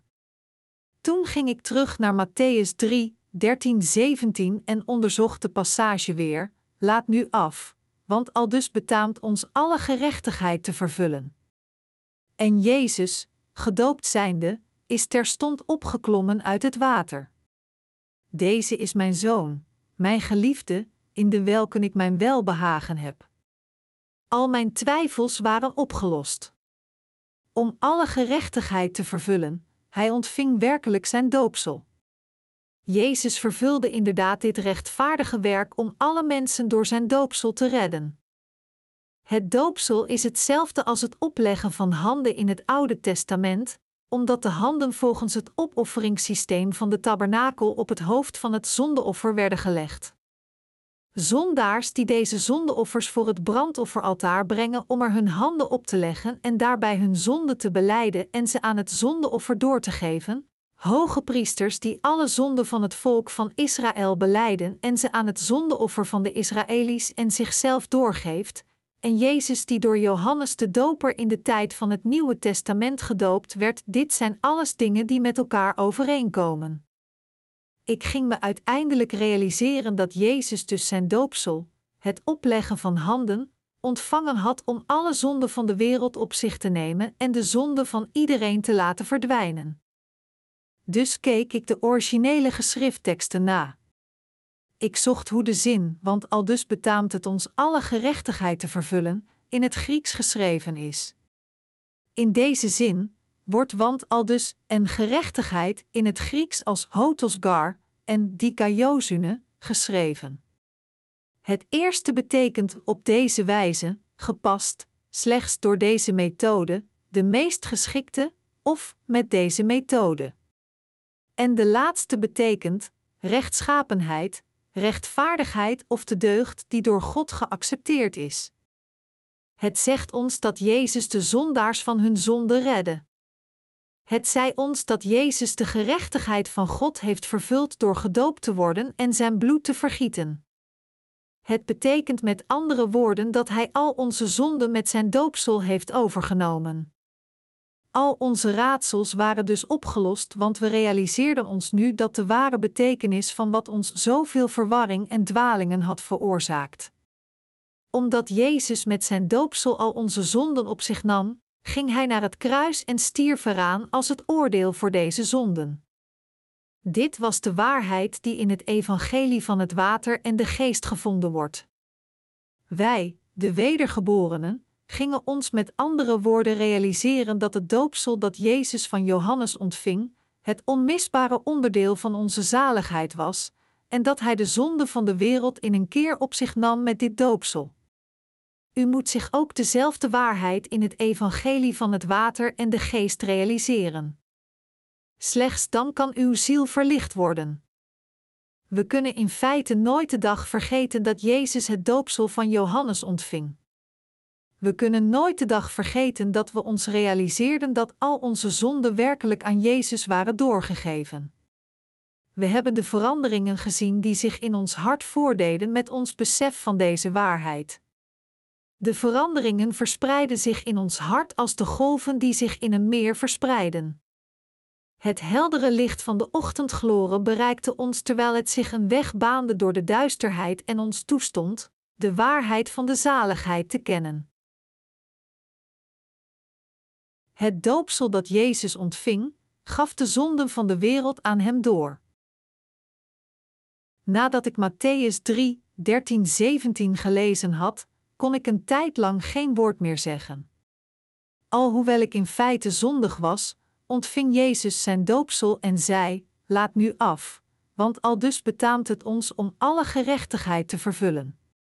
De reden waarom hij daarom zijn bloed aan het kruis, de dieprode wol, vergoot, was Jezus doopsel, de blauwe wol. Deze Jezus was God zelf, de paarse wol. En met het woord van het Oude en Nieuwe Testament, het getweerde linnen, heeft Hij ons de werkelijke waarheid van de zaligheid geleerd. Met andere woorden, Jezus nam al onze zonden weg. Hebben we dan nog steeds zonden of niet? Toen Jezus door Johannes de Doper gedoopt werd, waren de zonden van iedereen aan hem doorgegeven. Waren onze eigen zonden dan ook aan hem doorgegeven? Waren de zonden van de wereld dan aan hem doorgegeven? Zijn de zonden die we reeds hadden toen we nog in de schoot van onze moeder zaten, wereldlijke zonden of niet? En hoe zit dat met de zonden die we begingen toen we ongeveer een jaar oud waren? Zijn dat niet ook de zonden van de wereld? Hoe is dat dan met de zonden die we in onze kindertijd begingen? Horen zij niet ook tot de zonden van de wereld? We moeten onszelf deze vragen stellen om ons ervan te vergewissen dat we gelijk hebben. Zo draait het er in het geloof om, dat we ons ervan vergewissen dat we op de juiste voet staan met het woord van God. De zonden die we in onze kindertijd begingen, zijn inderdaad de zonden van de wereld, evenals de zonden die we in onze tienerjaren hebben begaan, wereldlijke zonden zijn. Alle zonden die we in ons leven hebben begaan, ook die van onze volwassenheid, zijn de zonden van de wereld. Al deze zonden van de wereld werden reeds aan Jezus doorgegeven. Of niet soms? Natuurlijk werden ze dat.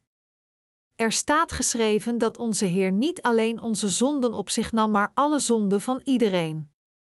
Dus realiseerden we ons, al onze zonden waren inderdaad aan Jezus doorgegeven. Hebben we dan nog steeds zonden? Nee, we hebben niet langer meer zonde in ons. Omdat Jezus werkelijk gedoopt was door Johannes, getuigde Johannes ziet. Het lam Gods die de zonde der wereld wegneemt. Johannes 1 uur 29. Jezus nam alle zonden van iedereen weg die ooit leefde en ooit zal leven, vanaf het begin van de mensheid tot het eind. Alle zonden die iedereen ooit heeft begaan tijdens zijn hele leven en zelfs de zonden van allemans kinderen, zijn alle door Jezus weggenomen. Het doet er niet toe hoe lang deze wereld bestaat, of dat nog duizenden jaren zijn of zelfs nog miljarden jaren, onze Heer nam de zonden van alle mensen met zijn doopsel op zich, droeg deze zonden op zijn schouders naar het kruis, werd gekruisigd en ontving daarbij voor ons het oordeel voor de zonden. Dit beseften we. Omdat wij, de wedergeborenen, ons werkelijk gingen realiseren dat Jezus van de dood herrees en hierdoor onze verlosser werd, en omdat we dat ook geloofden, waren al onze vragen beantwoord. Met het doopsel dat hij dus ontving en door zijn bloed aan het kruis te vergieten, zorgde onze Heer voor al onze zonden. Daarom spreekt de Bijbel van de blauwe, paarse en dieprode wol en het getweerde linnen van de poort van de voorhof van de tabernakel en daarom vertelt het ons in 1 Johannes 5, 4 en 6 dat Jezus niet slechts door het water naar ons kwam, maar door het water en het bloed. We gingen ons dus realiseren, dus dit is waarom de Bijbel ons zegt dat onze Verlosser Jezus alle gerechtigheid van God vervulde door zijn doopsel te ontvangen. Dit is de waarheid. De christelijke leiders leerden ons echter niet deze waarheid omdat zij alle onwetend zijn hierover.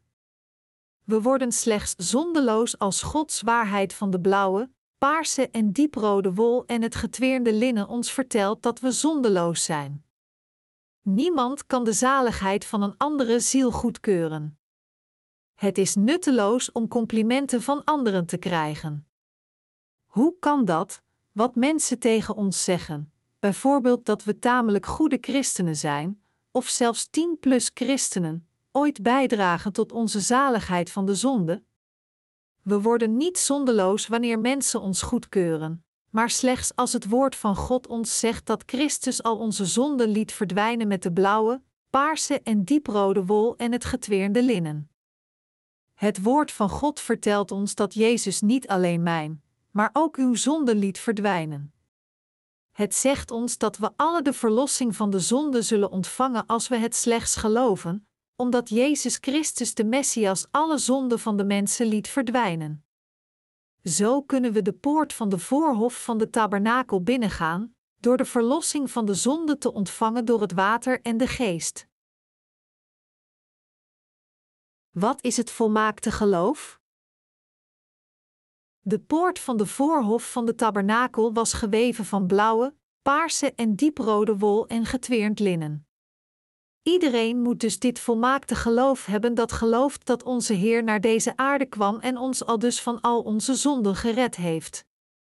Als wij geloven dat de Heer dus op deze aarde geboren was in de gedaante van een mens, gedoopt werd door Johannes, aan het kruis stierf, van de dood herrees, en daarbij onze verlosser werd, kunnen we alle Gods kinderen worden. Alhoewel onze daden tekortkomen, en alhoewel ons vlees waardeloos is, zijn we zondeloos geworden door in ons hart in de blauwe, paarse en dieprode wol en het getweerde linnen te geloven. Daarom kunnen we slechts te rechtvaardigen worden door geloof. Door in de zaligheid te geloven die getoond wordt door de blauwe, paarse en dieprode wol en het getweerde linnen, zijn we in Gods gerechtigheid gekleed. Door in het evangelie van het water en de geest te geloven, zijn we Gods kinderen geworden. Enkelen van u zullen dit nog niet volledig begrijpen. Als dat zo is, moet u slechts dit boek blijven bestuderen of naar Gods kerk gaan. Tot dusver hebben we slechts de algemene aspecten van de tabernakel behandeld, maar als u eens de gedetailleerde uitleg begint te lezen, zult u alle in staat zijn om een volledig begrip van de tabernakel te verkrijgen. Het is zo gemakkelijk dat zelfs een kind het kan begrijpen. Als de mensen hun geloof op hun eigen grove kennis van Jezus zouden baseren, zouden zij in geen duizend jaar van hun zonde gered worden, ongeacht de tijd dat zij in Jezus geloven. Zij zouden nog steeds iedere dag zondigen. Zij zouden dan iedere dag huilen, want zij kunnen niet aan de vloek van hun zonden ontsnappen. Als de dingen goed gaan voor hen, denken deze mensen dat God hen helpt. Maar als dingen een beetje verkeerd gaan, vragen zij zich af: is dat omdat ik geen kerkgeld heb betaald? Of is het omdat ik de vorige zondag niet naar de kerk ben gegaan?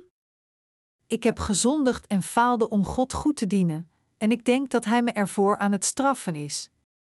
Op deze manier zullen zij uiteindelijk sterven terwijl ze gevangen zijn in de wet, want de geschriften zeggen ons dat de wet toorn brengt. Romeinen 4 uur 15.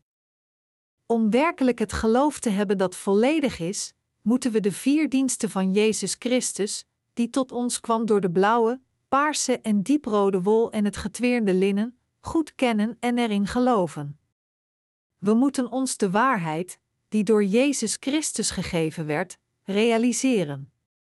Slechts als we een duidelijk begrip hebben van deze viervoudige waarheid en erin geloven, kunnen we het geloof hebben dat heel is voor God en we kunnen werkelijk zijn volmaakte kinderen worden.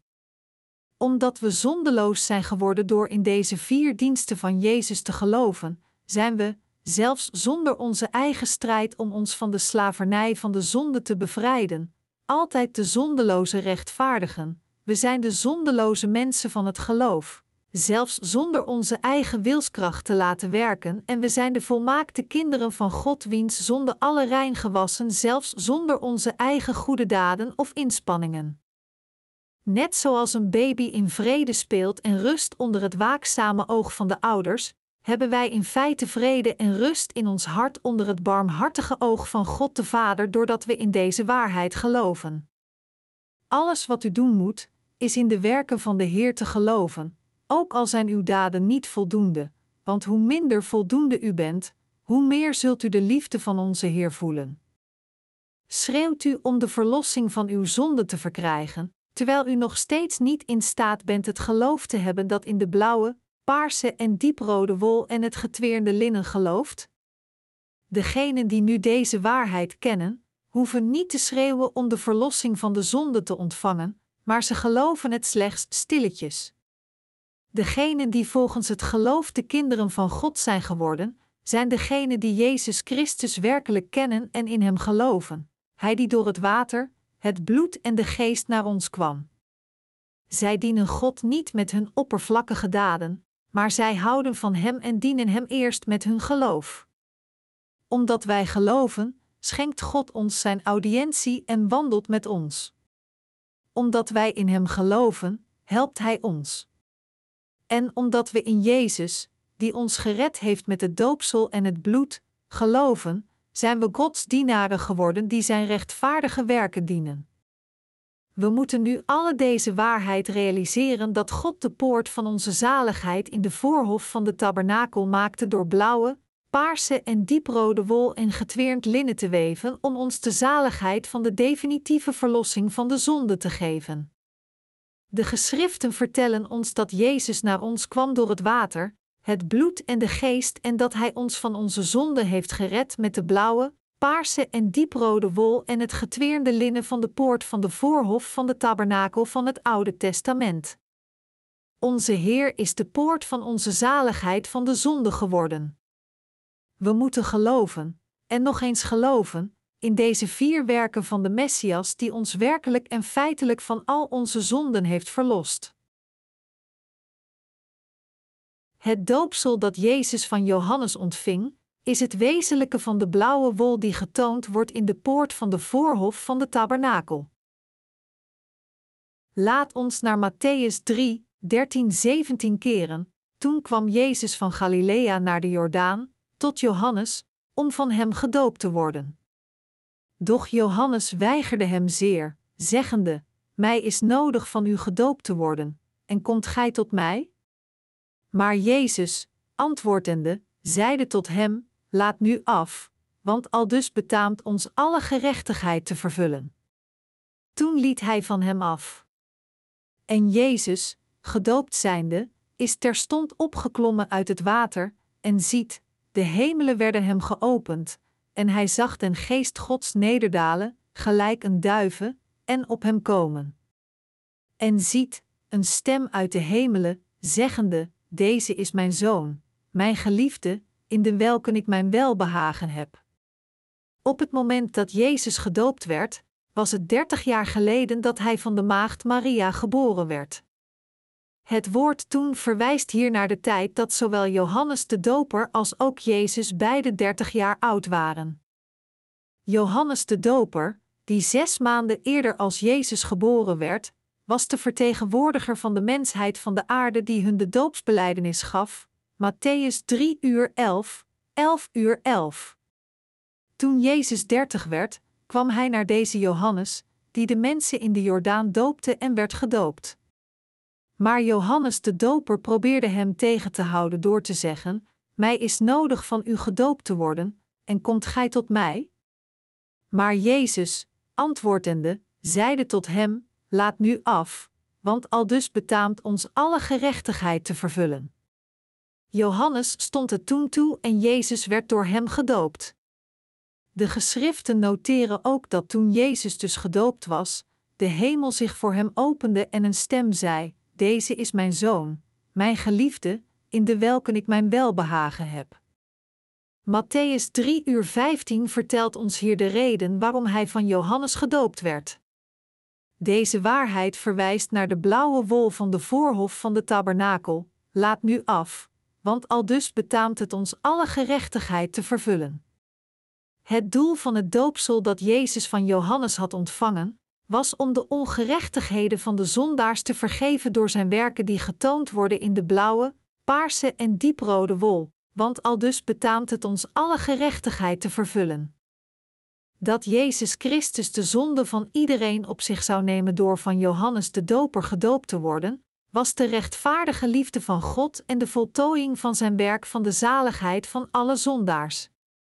Zoals Johannes 3 uur 16 zegt, want al zo lief heeft God de wereld gehad, dat hij zijn enige geboren zoon gegeven heeft, opdat een iegelijk die in hem gelooft, niet verderven, maar het eeuwige leven hebben.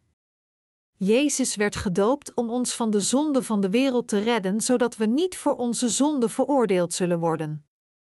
Daarom nam Jezus alle gerechtigheid van God en alle zonde van de mensheid op zich door gedoopt te worden van Johannes, want al dus betaamt het hun om alle gerechtigheid te vervullen. Wat is alle gerechtigheid van God? De bovenstaande passage vertelt ons dat Jezus door Johannes de Doper gedoopt werd om alle gerechtigheid van de Vader te vervullen. Hier moeten we precies uitvinden wat alle gerechtigheid van God werkelijk is. Alle gerechtigheid verwijst naar het feit dat Jezus Christus, door gedoopt te worden van Johannes, alle zonden van de mensheid op zich nam. Met zijn doopsel nam hij alle zonden van de mensheid in een keer op zich. Zoals het doel van zijn geboorte was om alle zonden van de wereld in een keer uit te wissen, zo was het doopsel dat Jezus van Johannes ontving, duidelijk rechtvaardig. Om alle gerechtigheid van God te vervullen, betekent om de rechtvaardige werken te vervullen die alle zonden van de wereld laten verdwijnen, dat wil zeggen het is om de zaligheid te vervullen. Het doopsel van Jezus was de onmisbare methode waarmee God ons van onze zonden zou verlossen. God bepaalde in het Oude Testament dat hij Johannes de Doper als de vertegenwoordiger van de mensheid zou verheffen om hem zijn zoon Jezus Christus te laten dopen en daarbij al onze zonden aan zijn zoon te laten doorgeven, om onze zonden uit te wissen. Niets anders dan dit was het werk van Gods genade. Omdat God ons zo enorm lief had, liet God Jezus dopen door Johannes om ons in zijn eigen kinderen te keren en om het rechtvaardige werk te voltooien om onze zonden uit te wissen. Daarom zei God toen Jezus gedoopt werd en uit het water kwam: Deze is mijn zoon, mijn geliefde, in de welken ik mijn welbehagen heb. God de Vader zei met andere woorden: Met zijn doopsel heeft mijn zoon al uw zonden op zich genomen. Jezus Christus, kwam met andere woorden naar deze aarde en door deze methode van het doopsel door Johannes droeg hij alle zonden in een keer, op de meest geschikte wijze en werd dus het zondeoffer dat onze zonden liet verdwijnen. Omdat de Zoon van God voor ons gedoopt was en hij dus al onze zonden op zich accepteerde, droeg hij deze zonden naar het kruis, werd gekruisigd en vergoot hij zijn waardevolle bloed en daarmee werd hij de verlosser van ons allen. Jezus heeft ons, de gelovigen, gered door voor onze zonde gedoopt te worden, zichzelf met zijn bloed aan het kruis op te offeren en van de dood te herrijzen. En nadat hij van de dood is herrezen en zijn werken van de zaligheid heeft voltooid, zit hij nu aan de rechterkant van de troon van God en als zijn tijd aanbreekt, zal hij zeer zeker terugkeren. Deze waarheid is het evangelie van het water en de geest en de kern van de zaligheid. Exodus 27, 16 noteert over de poort van de voorhof van de tabernakel. In de poort nu des voorhofs zal een deksel zijn van 20 ellen, hemelsblauw, en purper, en scharlaken, en fijn getweerd linnen, geborduurd werk, de pilaren vier en hun voeten vier. Dus de poort van de voorhof van de tabernakel was geweven van blauwe, paarse en dieprode wol en getweerd linnen. Dit vertelt ons de waarheid dat we het koninkrijk van de hemel binnengaan door in de gave van de zaligheid te geloven. De blauwe wol die geweven is in de poort van de voorhof van de tabernakel, verwijst naar het feit dat al onze zonden aan Jezus waren doorgegeven toen hij naar deze aarde kwam en gedoopt werd. De paarse wol vertelt ons dat Jezus Christus, die voor onze zonden gedoopt was, in wezen de Schepper zelf was die het hele heelal maakte met alles erin. De Heer van u en mij paars is de kleur van de koningen, Johannes 19, 2, 3. En daarom zegt het ons dat Jezus Christus de koning der koningen is en de Heer van iedereen. Het woord Christus betekent de gezalfde en slechts koningen, priesters of profeten konden gezalfd zijn. Alhoewel Jezus Christus dus in de gedaante van een mens naar deze aarde kwam, was zijn werkelijke identiteit dus eigenlijk de koning der koningen. Met andere woorden, Jezus was de Heer en de Schepper die het hele heelal heeft gemaakt. Jezus was de Almachtige God zelf en de enige geboren Zoon van God de Vader. De dieprode wol die geweven is in de poort van de tabernakel, verwijst naar het offer dat deze koning der koningen gemaakt heeft toen hij, nadat hij naar deze aarde kwam in de gedaante van een mens en onze zonden op zich had genomen met zijn doopsel, gekruisigd werd en zijn bloed aan het kruis vergoot. Jezus Christus betaalde de lonen van onze zonden voor ons, door gedoopt te worden, zijn waardevolle bloed te vergieten en dus zichzelf voor ons op te offeren. De dieprode wol toont het offer van het bloed van Jezus Christus. Ten slotte verwijst het getweerde linnen naar Gods ingewikkelde woord van het Oude en Nieuwe Testament. De Bijbel vertelt ons van onze zaligheid door het woord van het Oude en het Nieuwe Testament. In het Oude Testament beloofde God dat Hij als de Verlosser van de zondaars naar ons zou komen, en in het Nieuwe Testament kwam Jezus Christus, God zelf, zoals Hij had beloofd, inderdaad naar deze aarde, werd gedoopt en vergoot zijn bloed aan het kruis. Hij gaf zichzelf op als het offer van onze zonden. Met de blauwe wol toonde God het woord dat Jezus Christus naar deze aarde kwam om ons van onze zonde te redden en deze zonde van ons met zijn doopsel op zich te nemen. Met de paarse wol toonde hij dat deze ene, die gedoopt was, in feite God zelf was.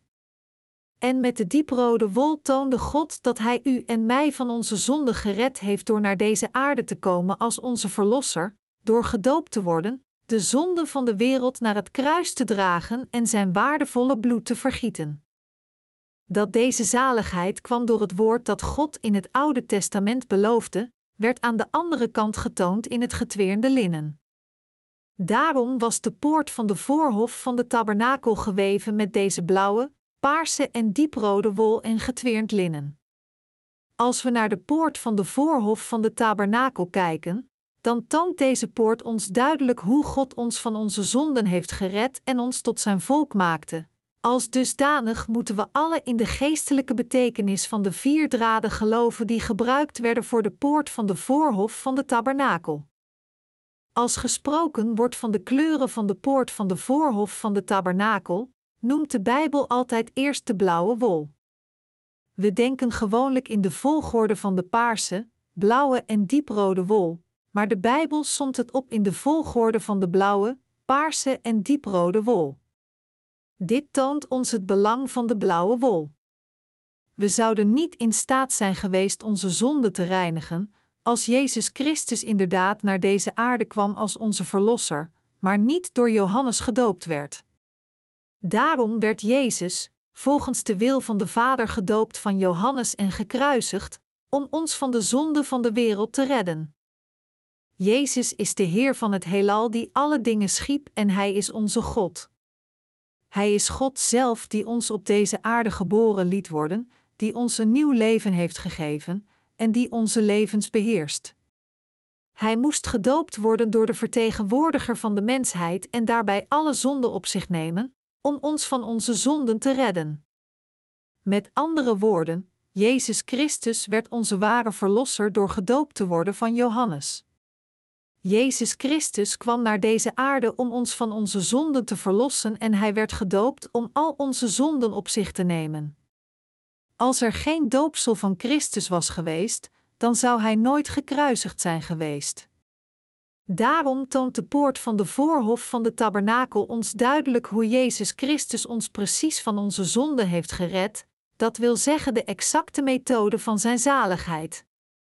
De kleuren van de poort van de voorhof van de tabernakel zeggen ons dat Jezus Christus naar deze aarde zou komen, met zijn doopsel dat hij van Johannes ontving alle zonden van de mensheid op zich zou nemen en gekruisigd zou worden. Met andere woorden, dat Hij zelf voor al onze zonden zou zorgen. Toen Jezus gedoopt was, openden de hemelen zich en God de Vader sprak: Deze is mijn zoon, mijn geliefde, in de welken ik mijn welbehagen heb. Jezus Christus is onze Messias en Verlosser, maar Hij is ook de Zoon van God, God de Schepper die het hele heelal maakte met Zijn eigen woord. Omdat Hij de Heilige God was, kon Jezus al onze zonden dragen door gedoopt te worden om al dus onze ware Verlosser te worden. Jezus Christus, die het hele heelal en de regels ervan schiep, heeft ons de duidelijke zaligheid van onze zonden getoond. Het is omdat Jezus Christus naar deze aarde kwam, met zijn doopsel al onze zonden op zich nam en aan het kruis stierf om onze zonden uit te wissen, dat wij werkelijk gered zijn. Jezus Christus is de Schepper die ons leven en dood beheerst, die het hele heelal schiep en die onze voorvaders en de hele mensheid naar deze aarde bracht. Hij was het wezen van de blauwe, paarse en dieprode wol en het getweerde linnen. God zelf kwam naar deze aarde als het zondeoffer voor de zondaars. Jezus die ons gered heeft, was deze God, de Almachtige en de God van de genade. Omdat Jezus Christus met zijn doopsel alle zonden op zich nam, vervulde hij alle gerechtigheid van God en daarom droeg hij de zonde van de wereld naar het kruis, werd gekruisigd en vergoot zijn waardevolle bloed. Net zoals in de poort van de voorhof van de tabernakel getoond wordt, werd Jezus Christus ons eigen zondeoffer om al onze zonden uit te wissen. Daarom was niet alleen de poort van de voorhof van de tabernakel, maar ook de deur van het heiligdom, de voorhang van het allerheiligdom en zelfs het dak van het huis van God geweven met blauwe, paarse en dieprode wol en getweerd linnen. Omdat Jezus Christus voor ons gedoopt was, zijn wij van al onze zonden gereinigd door erin te geloven. Jezus was gedoopt om alle gerechtigheid te vervullen en deze gerechtigheid werd voltooid door de zonde van alle mensen op zich te nemen door zijn doopsel. We moeten ons daarom realiseren dat in die tijd ook al onze eigen zonden aan Jezus waren doorgegeven en dat we er ook in geloven. Er zijn echter zoveel christenen die willekeurig en roekeloos in Hem geloven. Ze zijn te koppig om hun eigen religieuze geloof van onwettigheid te verwerpen en ze dagen God vanaf het begin uit. We moeten op de manier van de zaligheid, die Hij ons gegeven heeft, in Hem geloven. Jezus zei: Ik ben de weg, de waarheid en het leven. Johannes 14, 6. Hij zegt ons: Ik ben de manier. Ik ben de manier die je naar de hemel zal leiden. Ik ben de herder, de weg en de waarheid. Ik ben inderdaad het leven dat u redt. Door ons van onze zonde te redden, is Jezus Christus de Heer van het nieuwe leven voor ons geworden. Als we in Jezus geloven, hoe zouden we dan in Hem moeten geloven en Hem begrijpen? We kunnen slechts van al onze zonden gered worden door op de juiste geloven hoe Hij naar deze aarde kwam en ons heeft gered. Het woord geloof omvat zulke betekenissen als afhankelijk zijn van, vasthouden aan en vertrouwen in. Als ouderen te oud worden, zijn ze vaak afhankelijk van hun kinderen omdat ze het te moeilijk vinden om zelfstandig te wonen. Daarom vertrouwen we onszelf ook aan God toe, gewoon omdat we onze zonden niet zelf kunnen laten verdwijnen.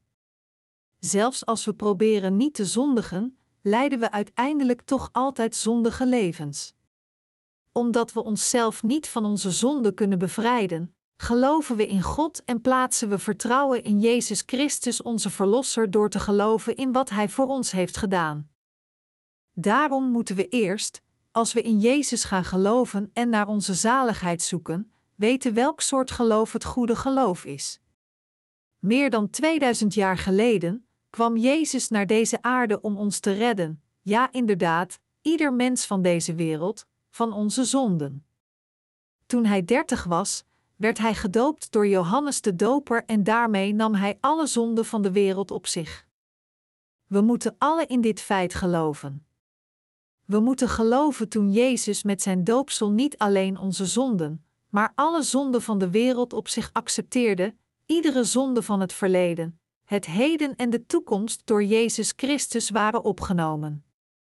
Veel mensen negeren echter nog steeds het feit dat niet alleen alle zonden van de wereld, maar ook al hun eigen zonden aan Jezus zijn doorgegeven toen hij gedoopt werd en ze blijven slechts in het bloed aan het kruis geloven. Daarom kan niemand van hen gemakkelijk onderscheiden wat het goede geloof is, zelfs al zien ze dat alle poorten van de tabernakel geweven zijn met blauwe, paarse en dieprode wol en getweerd linnen. Toen Jezus Christus naar deze aarde kwam om ons te redden, redde Hij ons niet op een nonchalante manier. Omdat Hij met zijn doopsel werkelijk al onze zonden op zich droeg en met zijn kruisiging alle veroordeling voor onze zonden droeg, zijn wij volledig gered. Zo heeft Jezus Christus de hele mensheid gered. Daarom zei onze Heer: Al wat mij de Vader geeft, zal tot mij komen, en die tot mij komt, zal ik geen zins uitwerpen. Johannes 6 uur 37. Als we zeggen dat we in Jezus geloven, geloven we niet alleen in Zijn persoon, nog slechts in Zijn almachtigheid. We zijn eerder gered door te geloven dat Christus, ondanks het feit dat Hij God is, naar deze aarde kwam, al onze zonden op zich nam met Zijn doopsel en aan het kruis voor ons geofferd werd. Als we naar de zaligheid kijken die getoond wordt in de tabernakel, wordt het ons kristalhelder wat precies het juiste geloof is dat we moeten hebben als we beleiden dat we in Jezus geloven. Tegenwoordig zijn er veel mensen die slechts in het bloed aan het kruis geloven, terwijl ze onophoudelijk zingen: Zou je vrij zijn van de last van de zonde? Het bloed is machtig, het bloed is machtig, en die blindelings en in hun eigen gretigheid roepen: Heer, ik geloof. Het doet er niet toe hoe geestdriftig zij in Jezus geloven, zij kunnen nooit van hun zonde verlost worden door alleen maar in het bloed aan het kruis te geloven. Omdat we nooit van onze zonde verlost kunnen worden tijdens ons hele leven, hebben we absoluut een verlosser nodig en deze verlosser is niemand minder dan Jezus Christus. Jezus Christus die kwam om ons te verlossen, is de verlosser, de koning der koningen, de schepper die het hele heelal en alles erin heeft geschapen, en de Heer van ons leven. Hij kwam naar deze aarde, nam met zijn doopsel onze zonden op zich en reinigde ons van onze zonden door aan het kruis te sterven. Met andere woorden, we zijn gered door in Jezus Christus te geloven die, als onze Verlosser, alle veroordeling van onze zonden met zijn doopsel en kruis droeg. Dit is wat de poort van de voorhof van de tabernakel ons duidelijk en beslist toont. Mensen die slechts religieus in Jezus geloven. Tegenwoordig beweren mensen dat zij gered kunnen worden door slechts in het bloed van het kruis te geloven. Het is niets meer dan een vertoning van hun religieuze geloof om zulke losse beweringen te maken. Deze mensen zeggen: toen ik mijn gebeden van berouw aan God gaf, sprak de Heilige Geest in mijn hart tot me: Mijn kind, ik heb je zonde vergeven. Ik was zo dankbaar toen ik zijn stem hoorde. Zij beweren dat zo'n geloof hun getuigenis van geloof is. Maar onze zaligheid komt niet door onze eigen emotionele gevoelens. We zijn eerder gered door de hele dimensie van onze persoonlijkheid, kennis, emotie en wil. We moeten gered worden door eerst te weten hoe God, onze Verlosser, ons gered heeft, en dan moeten we hierin geloven. Maar hoe zit dat met religies? Wat zijn ze? Religies zijn niets meer dan menselijke instellingen die gebouwd zijn op de eigen gedachten van de mensen. Vroeger was mijn moeder de baas in mijn familie. Ik was haar hulp terwijl ik haar overal in de keuken volgde en haar vroeg wat ik doen kon, een beetje zoals Jacob in de Bijbel. Als mijn moeder in de keuken het eten aan het klaarmaken was, dan dekte ik in de eetkamer de tafel. Mijn moeder en ik waren een fantastische combinatie. Als we s ochtends opstonden, maakten we het vuur aan, dekten de tafel en na het eten veegden we de keukenvloer met een bezem. Alle taken van de ochtend werden met deze bezem beëindigd. Dit was toen de tijd in Korea geen vreemd decor. Maar het interessantste was dat deze bezem, die gebruikt werd om de keukenvloer te vegen, plotseling in een God zou keren die ons ogenschijnlijk alles zou geven waarom we vroegen. Met andere woorden, Er waren mensen die werkelijk tot deze versleten bezem deden bidden. Zo'n onzin kwam in ons leven veel voor, niet alleen dit, maar altijd als er pech was in de familie of de buurt, dan riepen we de hulp van een sjamaan in om hekserij uit te oefenen. Omdat de mensen toen de tijd pantheïstisch waren en geloofden dat goden overal waren, kon niet alleen de bezem, die gebruikt werd om de grond mee te vegen, in een god keren, maar ook tafels waarop de namen van hun voorvaders geschreven waren, een grote steen op een heuvel, of praktisch alles dat in hun ogen in een god kon keren. Tegenwoordig zijn de mensen geleidelijk aan van deze onwetendheid afgestapt, maar toen de tijd kwam het vaak voor dat zowat alles in een god kon keren. De meest levendige handel in die tijd was niets minder dan hekserij. Ik kan me nog herinneren dat ik heksen zag die onverstaanbare toverspreuken opzeiden terwijl ze hekserij uitvoerden. Ik aapte de manier waarop de heks een toverspreuk opzei na, terwijl ik zei: Abracadabra, abracadabra, zal het daglicht komen, zal het daglicht komen, alles zal van mij zijn, als het daglicht komt. De gouden koets ging kapot omdat er te weinig toewijding was. Abracadabra, abracadabra. Ik had er geen benul van wat zij bedoelden. Als in een van de huizen van de buren hekserij werd uitgevoerd, dan zou iedereen van het hele dorp zich samenscholen om het te zien.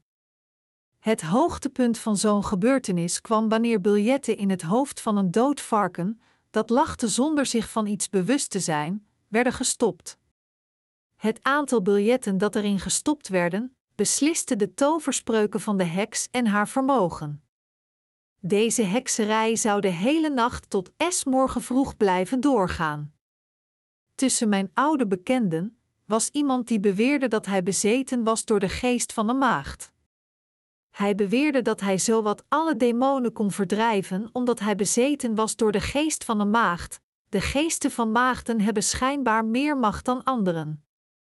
Hij zei dat als hij ooit eens een machtigere demon zou tegenkomen, hij eerder zelf gewurgd kon worden dan dat hij deze demon uit zou drijven, maar hij beweerde desalniettemin dat hij alle tuinvarieteiten van demonen kon uitdrijven. Hij was gewoon een heks. Zijn gewone leven leidde hij zoals iedereen. Maar altijd als iemand hem vroeg zijn exorcisme uit te voeren, deed hij zijn heksenkledij aan en vertoonde zijn spectaculaire show. Omdat het hart van de mensen zich met zulke bijgelovigheid bezighoudt, volgen zij dit soort primitieve religies die niets te maken hebben met het woord van God, en uiteindelijk gaan ze geloven in allerlei soorten gekke en schaamtevolle dingen. Mensen hebben dus hun eigen religies uitgevonden. Zoals in het bovenstaande verhaal hebben zij hun goden zelf uitgevonden. Omdat mensen dit soort instinct hebben, zelfs als christenen, kunnen mensen gemakkelijk overweldigd zijn door hun eigen emoties als hen gezegd wordt dat Jezus voor hen gekruisigd werd en uiteindelijk raken ze hierdoor geobsedeerd en gaan blindelings in hem geloven. En als zij gezegd krijgen dat Jezus de Zoon van God is en de Schepper die het hele heelal maakte, zijn ze gewoon verrukt en opnieuw geloven ze dit onvoorwaardelijk. Zij houden er ook van om ik ben de weg, de waarheid en het leven. Niemand komt tot den Vader dan door mij te horen en er alweer onvoorwaardelijk in te geloven zonder enig begrip. Omdat geen woord van God fout is, zeggen zij alle dat zij gewoon van Jezus houden, zelfs als zij het goede woord voor het eerst horen. Maar Jezus zal komen om deze mensen, wiens hart nog steeds zondig blijft ondanks dat zij hun geloof in Jezus beleiden, te veroordelen. Hij zal ook komen om degenen die in het evangelie van het water en de geest geloven, mee te nemen. De meeste mensen die onwetend zijn ten opzichte van de waarheid van het evangelie van het water en de geest en slechts op basis van hun eigen gedachten in Jezus geloven, zullen zich uiteindelijk realiseren, ongeveer tien jaar nadat ze hun religieuze levens zijn begonnen, dat zij werkelijk zondaars zijn die niet in staat zijn om volgens de wet van God te leven. Ik geloofde ook willekeurig in Jezus. Ik zong de hele tijd lofgezangen, omdat ik gewoon enorm verheugd was om Christus te hebben ontmoet. Maar nadat ik Jezus heb leren kennen, ging ik de wet kennen en nadat ik de wet kon, ging ik mijn zonden ontdekken. Nadat ik mijn zonden kon, begon ik me te realiseren dat er een eeuwig oordeel voor de zonden zou zijn en dat hierdoor het lijden van de zonde zou volgen. Om dit lijden van de zonde op te lossen, bood ik mijn oprechte berouwgebeden aan. Zo'n geloof was echter slechts het bijgeloof waarmee mensen tot alle dingen bidden om gezegend te worden. Omdat mijn hart zo bezorgd was nadat ik de wet die geschreven staat in het woord van God ging kennen en mijn zonden ging realiseren, dacht ik dat ik mijn berouwgebeden moest aanbieden en zulke berouwgebeden brachten me enige emotionele verlichting.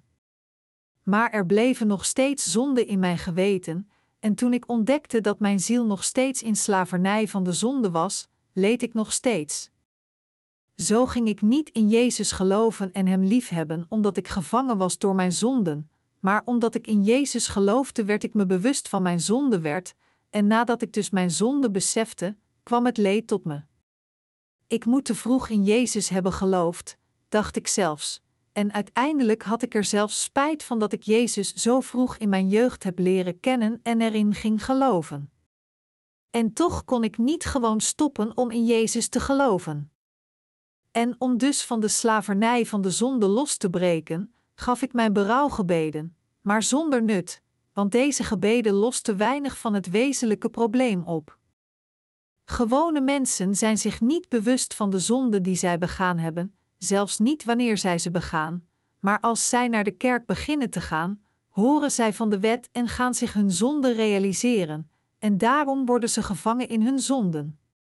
Dan proberen ze eerst om het probleem van hun zonde op te lossen door hun emotionele berouwgebeden, maar na verloop van tijd gaan ze zich realiseren dat zij gebonden zijn aan hun zonden en dat zij ervoor vergeven moeten worden.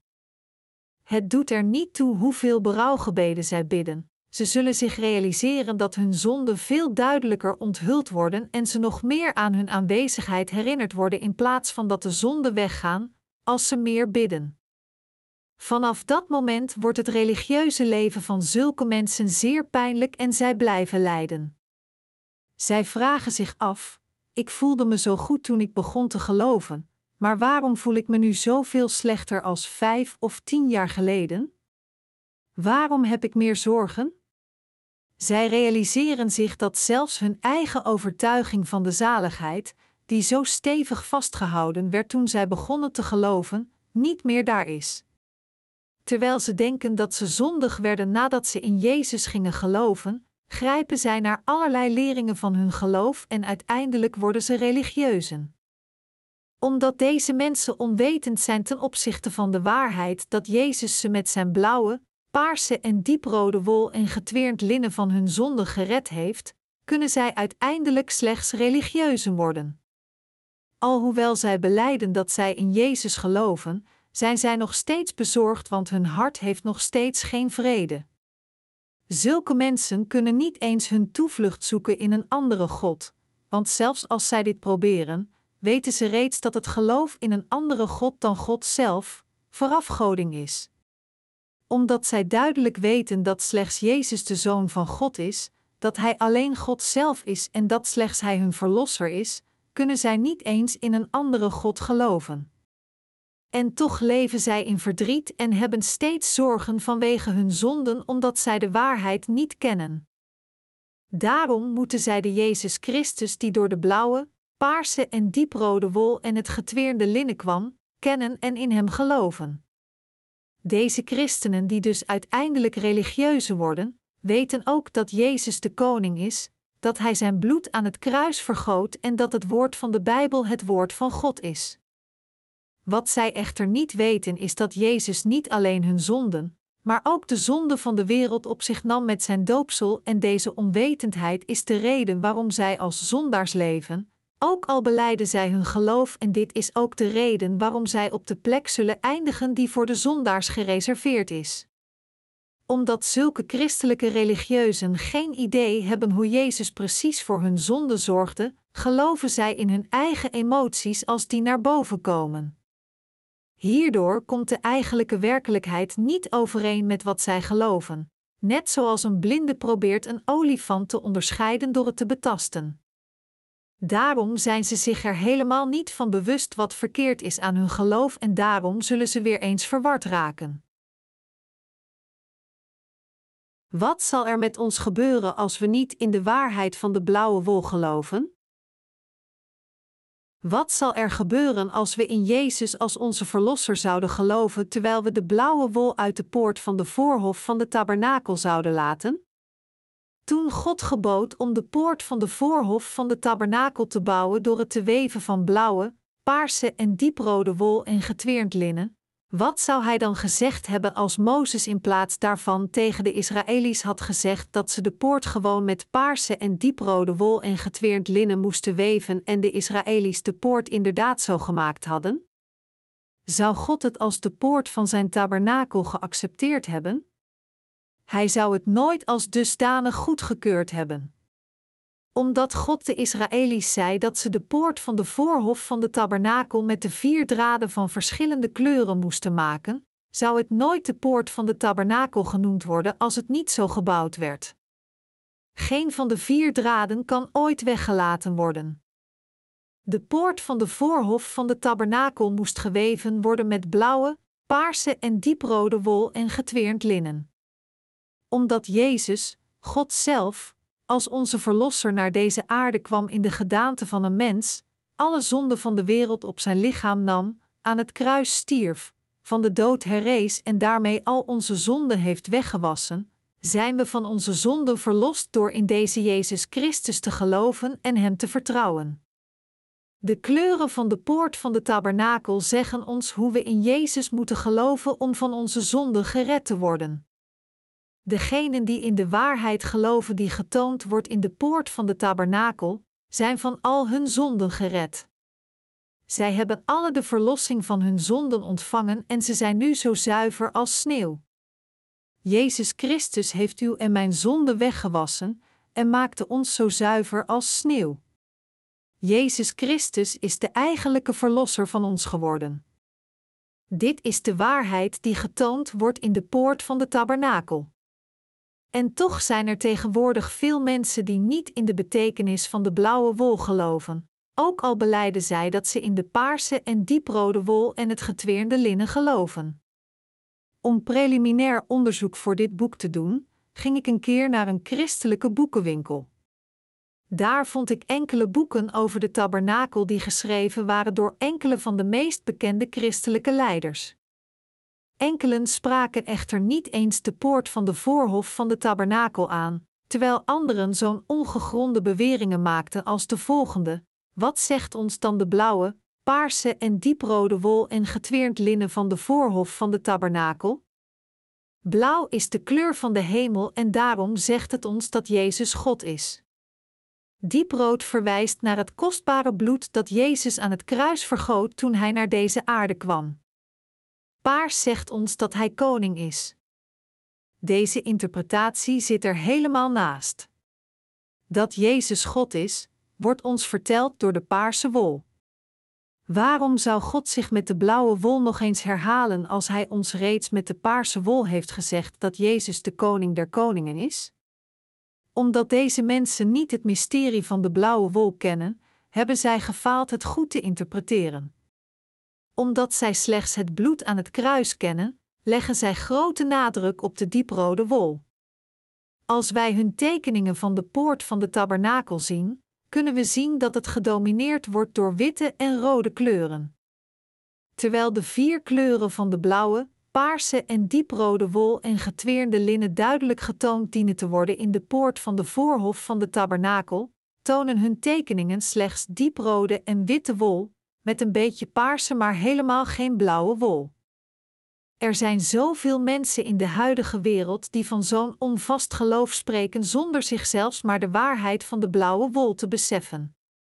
Er zijn nu zoveel mensen die beweren dat zij gered kunnen worden door slechts in Jezus bloed aan het kruis te geloven, zelfs als zij zich nog niet eens realiseren dat Jezus in een keer met zijn doopsel onze zonde van de wereld op zich nam om voor ons de veroordeling te dragen. Het hart van zulke mensen blijft altijd zondig.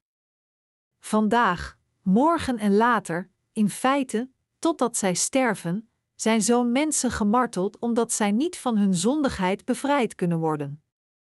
Dus beleiden sommigen: Ik ben een zondaar voor God totdat ik sterf. Maar is het werkelijk juist om te geloven dat zij tot hun dood zondaars zullen blijven, zelfs als zij in Jezus geloven? Wanneer precies worden we dan rechtvaardig nadat we in Jezus zijn gaan geloven? Is de hemel niet een plaats die gereserveerd is voor degenen die zondeloos zijn geworden door in Jezus doopsel en bloed te geloven? De hemel is inderdaad een plaats voor de rechtvaardigen, niet voor de zondaars. Slechts de rechtvaardigen, die beslist gered zijn van hun zonden en die zondeloos zijn geworden, kunnen de hemel binnen. Degenen die van zichzelf beweren dat ze tot hun dood zondaars zijn, zelfs als zij in Jezus geloven, zijn niet overtuigd van hun zaligheid, hoe vaak zij ook hun geloof in Hem hebben beleid, omdat zij onwetend zijn ten opzichte van de blauwe, paarse en dieprode wol en het getweerde linnen. Zelfs als zij in Jezus geloven en tot Hem bidden, zijn zij er niet van overtuigd dat hun gebeden beantwoord zullen worden. Alhoewel zij in Jezus geloven, worden zij door Hem niet geholpen noch geliefd. Ze zullen zich geliefd voelen wanneer ze hun toewijding tonen, maar als zij hun toewijding verminderen, voelen zij zich alsof zij door God verlaten zijn of dat Hij hen haat. Zij denken dat God hun lief heeft en hun slechts zegent als zij hun offers en toewijding aan Hem geven, en dat Hij hun niet langer lief heeft als zij falen Hem offers te geven. Als zij door moeilijke tijden gaan, denken zij dat God hen haat, terwijl ze niet in staat zijn te begrijpen waarom zij door zulke moeilijkheden moeten gaan, en uiteindelijk gaan ze Hem de schuld geven voor hun ellende en geloven ze niet meer in Hem. Uiteindelijk is het vertrouwen tussen zo'n mensen en God verbroken. Omdat hun geloof een product van hun eigen gedachten en emoties is, is het erg willekeurig, wankel en verkeerd. Als we naar God gaan, moeten we onze eigen gevoelens verwerpen. Als we naar God gaan, moeten we met ons geloof gaan dat duidelijk in de waarheid gelooft dat Jezus Christus ons, die naar de hel zouden gaan vanwege onze zonden, met zijn doopsel en bloed redde. We moeten duidelijk herkennen dat we degene waren die slechts tot de hel verdoemd konden zijn volgens het woord van God en het woord van de wet, volgens het evangelie van het water en de geest, en ook volgens ons geweten. Slechts als we weten, leren, geloven en vertrouwen in wat voor een zondige wezens we eigenlijk zijn en hoe God ons van onze zonde gered heeft, kunnen we ons alle realiseren dat Jezus Christus onze ware Verlosser is geworden. Slechts door het ware geloof kunnen we de gave van de zaligheid ontvangen. Daarom moeten wij ons realiseren dat we van onze zonde gered zijn door in de blauwe, paarse en dieprode wol en het getweerde linnen te geloven, en niet door zelfrechtschapen daden te doen. En we moeten weten en geloven dat Jezus Christus duidelijk in deze viervoudige waarheid naar ons is gekomen om ons te redden van onze zonden. Hij beloofde in het Oude Testament om als de Messias te komen, en hij kwam inderdaad naar de aarde, zoals hij beloofd had, en met zijn doopsel nam hij onze zonde en de zonde van de hele mensheid in een keer op zich. En daarna droeg hij deze zonde van de wereld naar het kruis, werd gekruisigd, vergoot zijn waardevolle bloed en stierf nadat hij zei: Het is volbracht. Johannes 19 uur 30. Nadat hij na drie dagen van de dood herrees, getuigde hij nog voor veertig dagen en steeg daarna op naar de rechterkant van de troon van God, terwijl hij beloofde terug te keren. We moeten dit geloven. Ik heb jullie zeker gered met mijn diensten van de blauwe, paarse en dieprode wol en het getweerde linnen. En ik zal terugkeren om degenen die in deze waarheid van de zaligheid geloven, mee te nemen. Ik zal hen ook het recht geven om Gods kinderen te worden. Want degenen die met hun hart in deze waarheid geloven, zal ik van hun zonde reinigen en hun zo zuiver als sneeuw maken. Ik zal hun de Heilige Geest geven en hun mijn eigen kinderen maken. Dit is wat onze Heer ons heeft gezegd. We moeten in dit woord geloven. Onze Heer heeft reeds deze belofte vervuld, en Hij werkt echt in de levens van degenen op deze aarde. Hij beschermt degenen die in deze waarheid geloven en draagt de getuigenis voor hun. Zo zijn we door de werken van het doopsel en het bloed van onze Heer gered, zo zijn we aanwezig in de genade, de bescherming en liefde van God en leven de levens van de rechtvaardigen. Omdat Hij ons gered heeft, zijn we verlost van onze zonden door te geloven.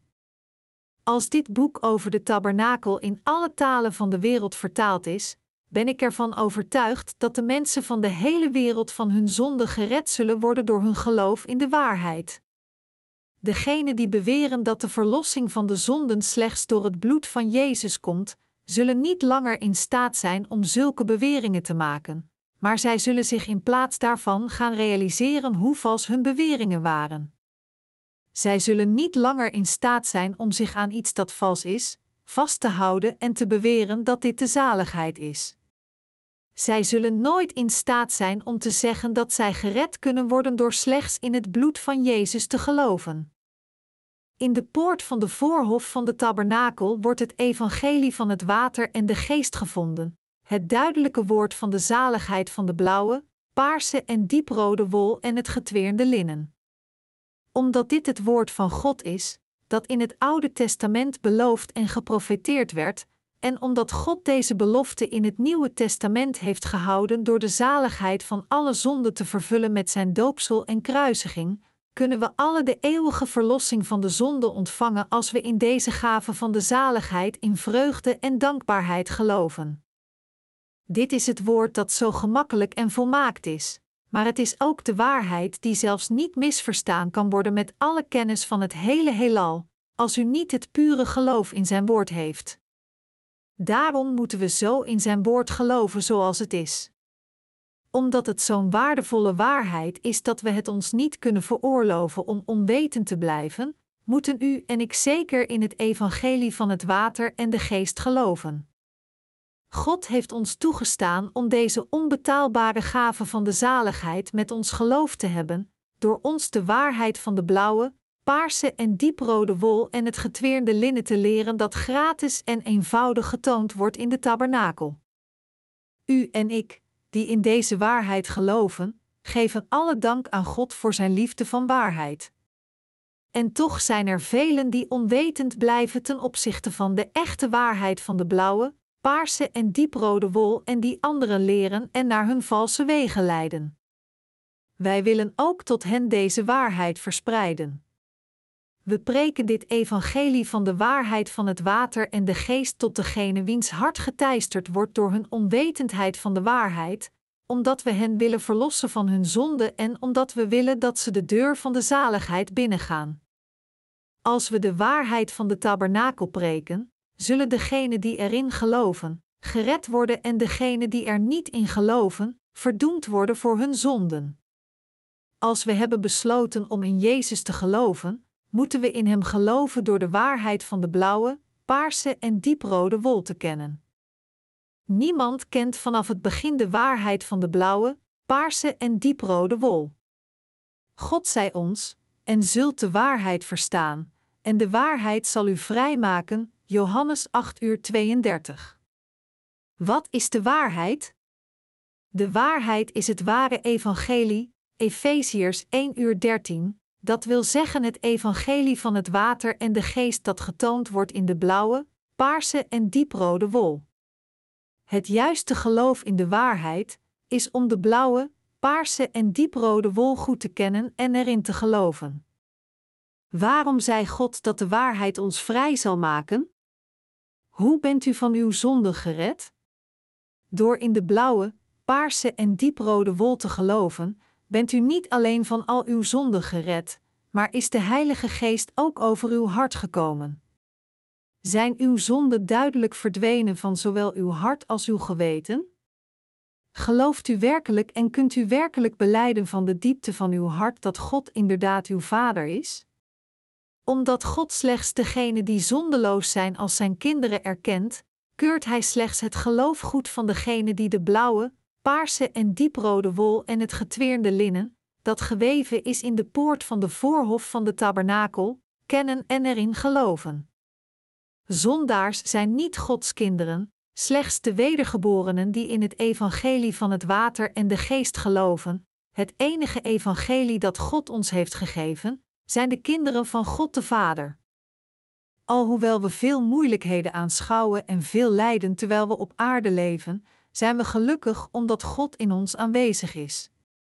Alhoewel we onvoldoende zijn, leven we ons gezegende leven, terwijl we in de gerechtigheid van God geloven en over de hele wereld het evangelie van de blauwe, paarse en dieprode wol preken, het evangelie dat ons de gerechtigheid van God schenkt. Ik ben God vooral dankbaar voor de blauwe, paarse en dieprode wol. Toen ik pas in Jezus geloofde, had mijn hart nog altijd zonde en ik werd enorm hierdoor geteisterd, ongeacht mijn toegewijde geloof. Het deed er niet toe hoe oprecht ik beleed dat ik in Jezus geloofde, de zonde was duidelijk in mijn geweten aanwezig. Iemand kan voor God uitvinden of hij slash zij zondig is of niet door naar zijn slash haar geweten te kijken. Met andere woorden, degenen die nog steeds zonde in hun geweten hebben geschreven, zijn degenen die nog steeds niet in staat zijn geweest om de verlossing van hun zonde te ontvangen. Als hun geweten ook maar het geringste beetje zonde heeft, is dit het bewijs dat zij niet de verlossing van de zonden hebben ontvangen.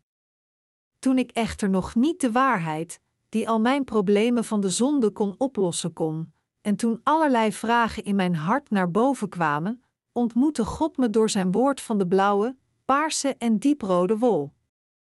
Dit woord werd in de passage van het Evangelie van Matthäus gevonden, die we voorheen gelezen hebben.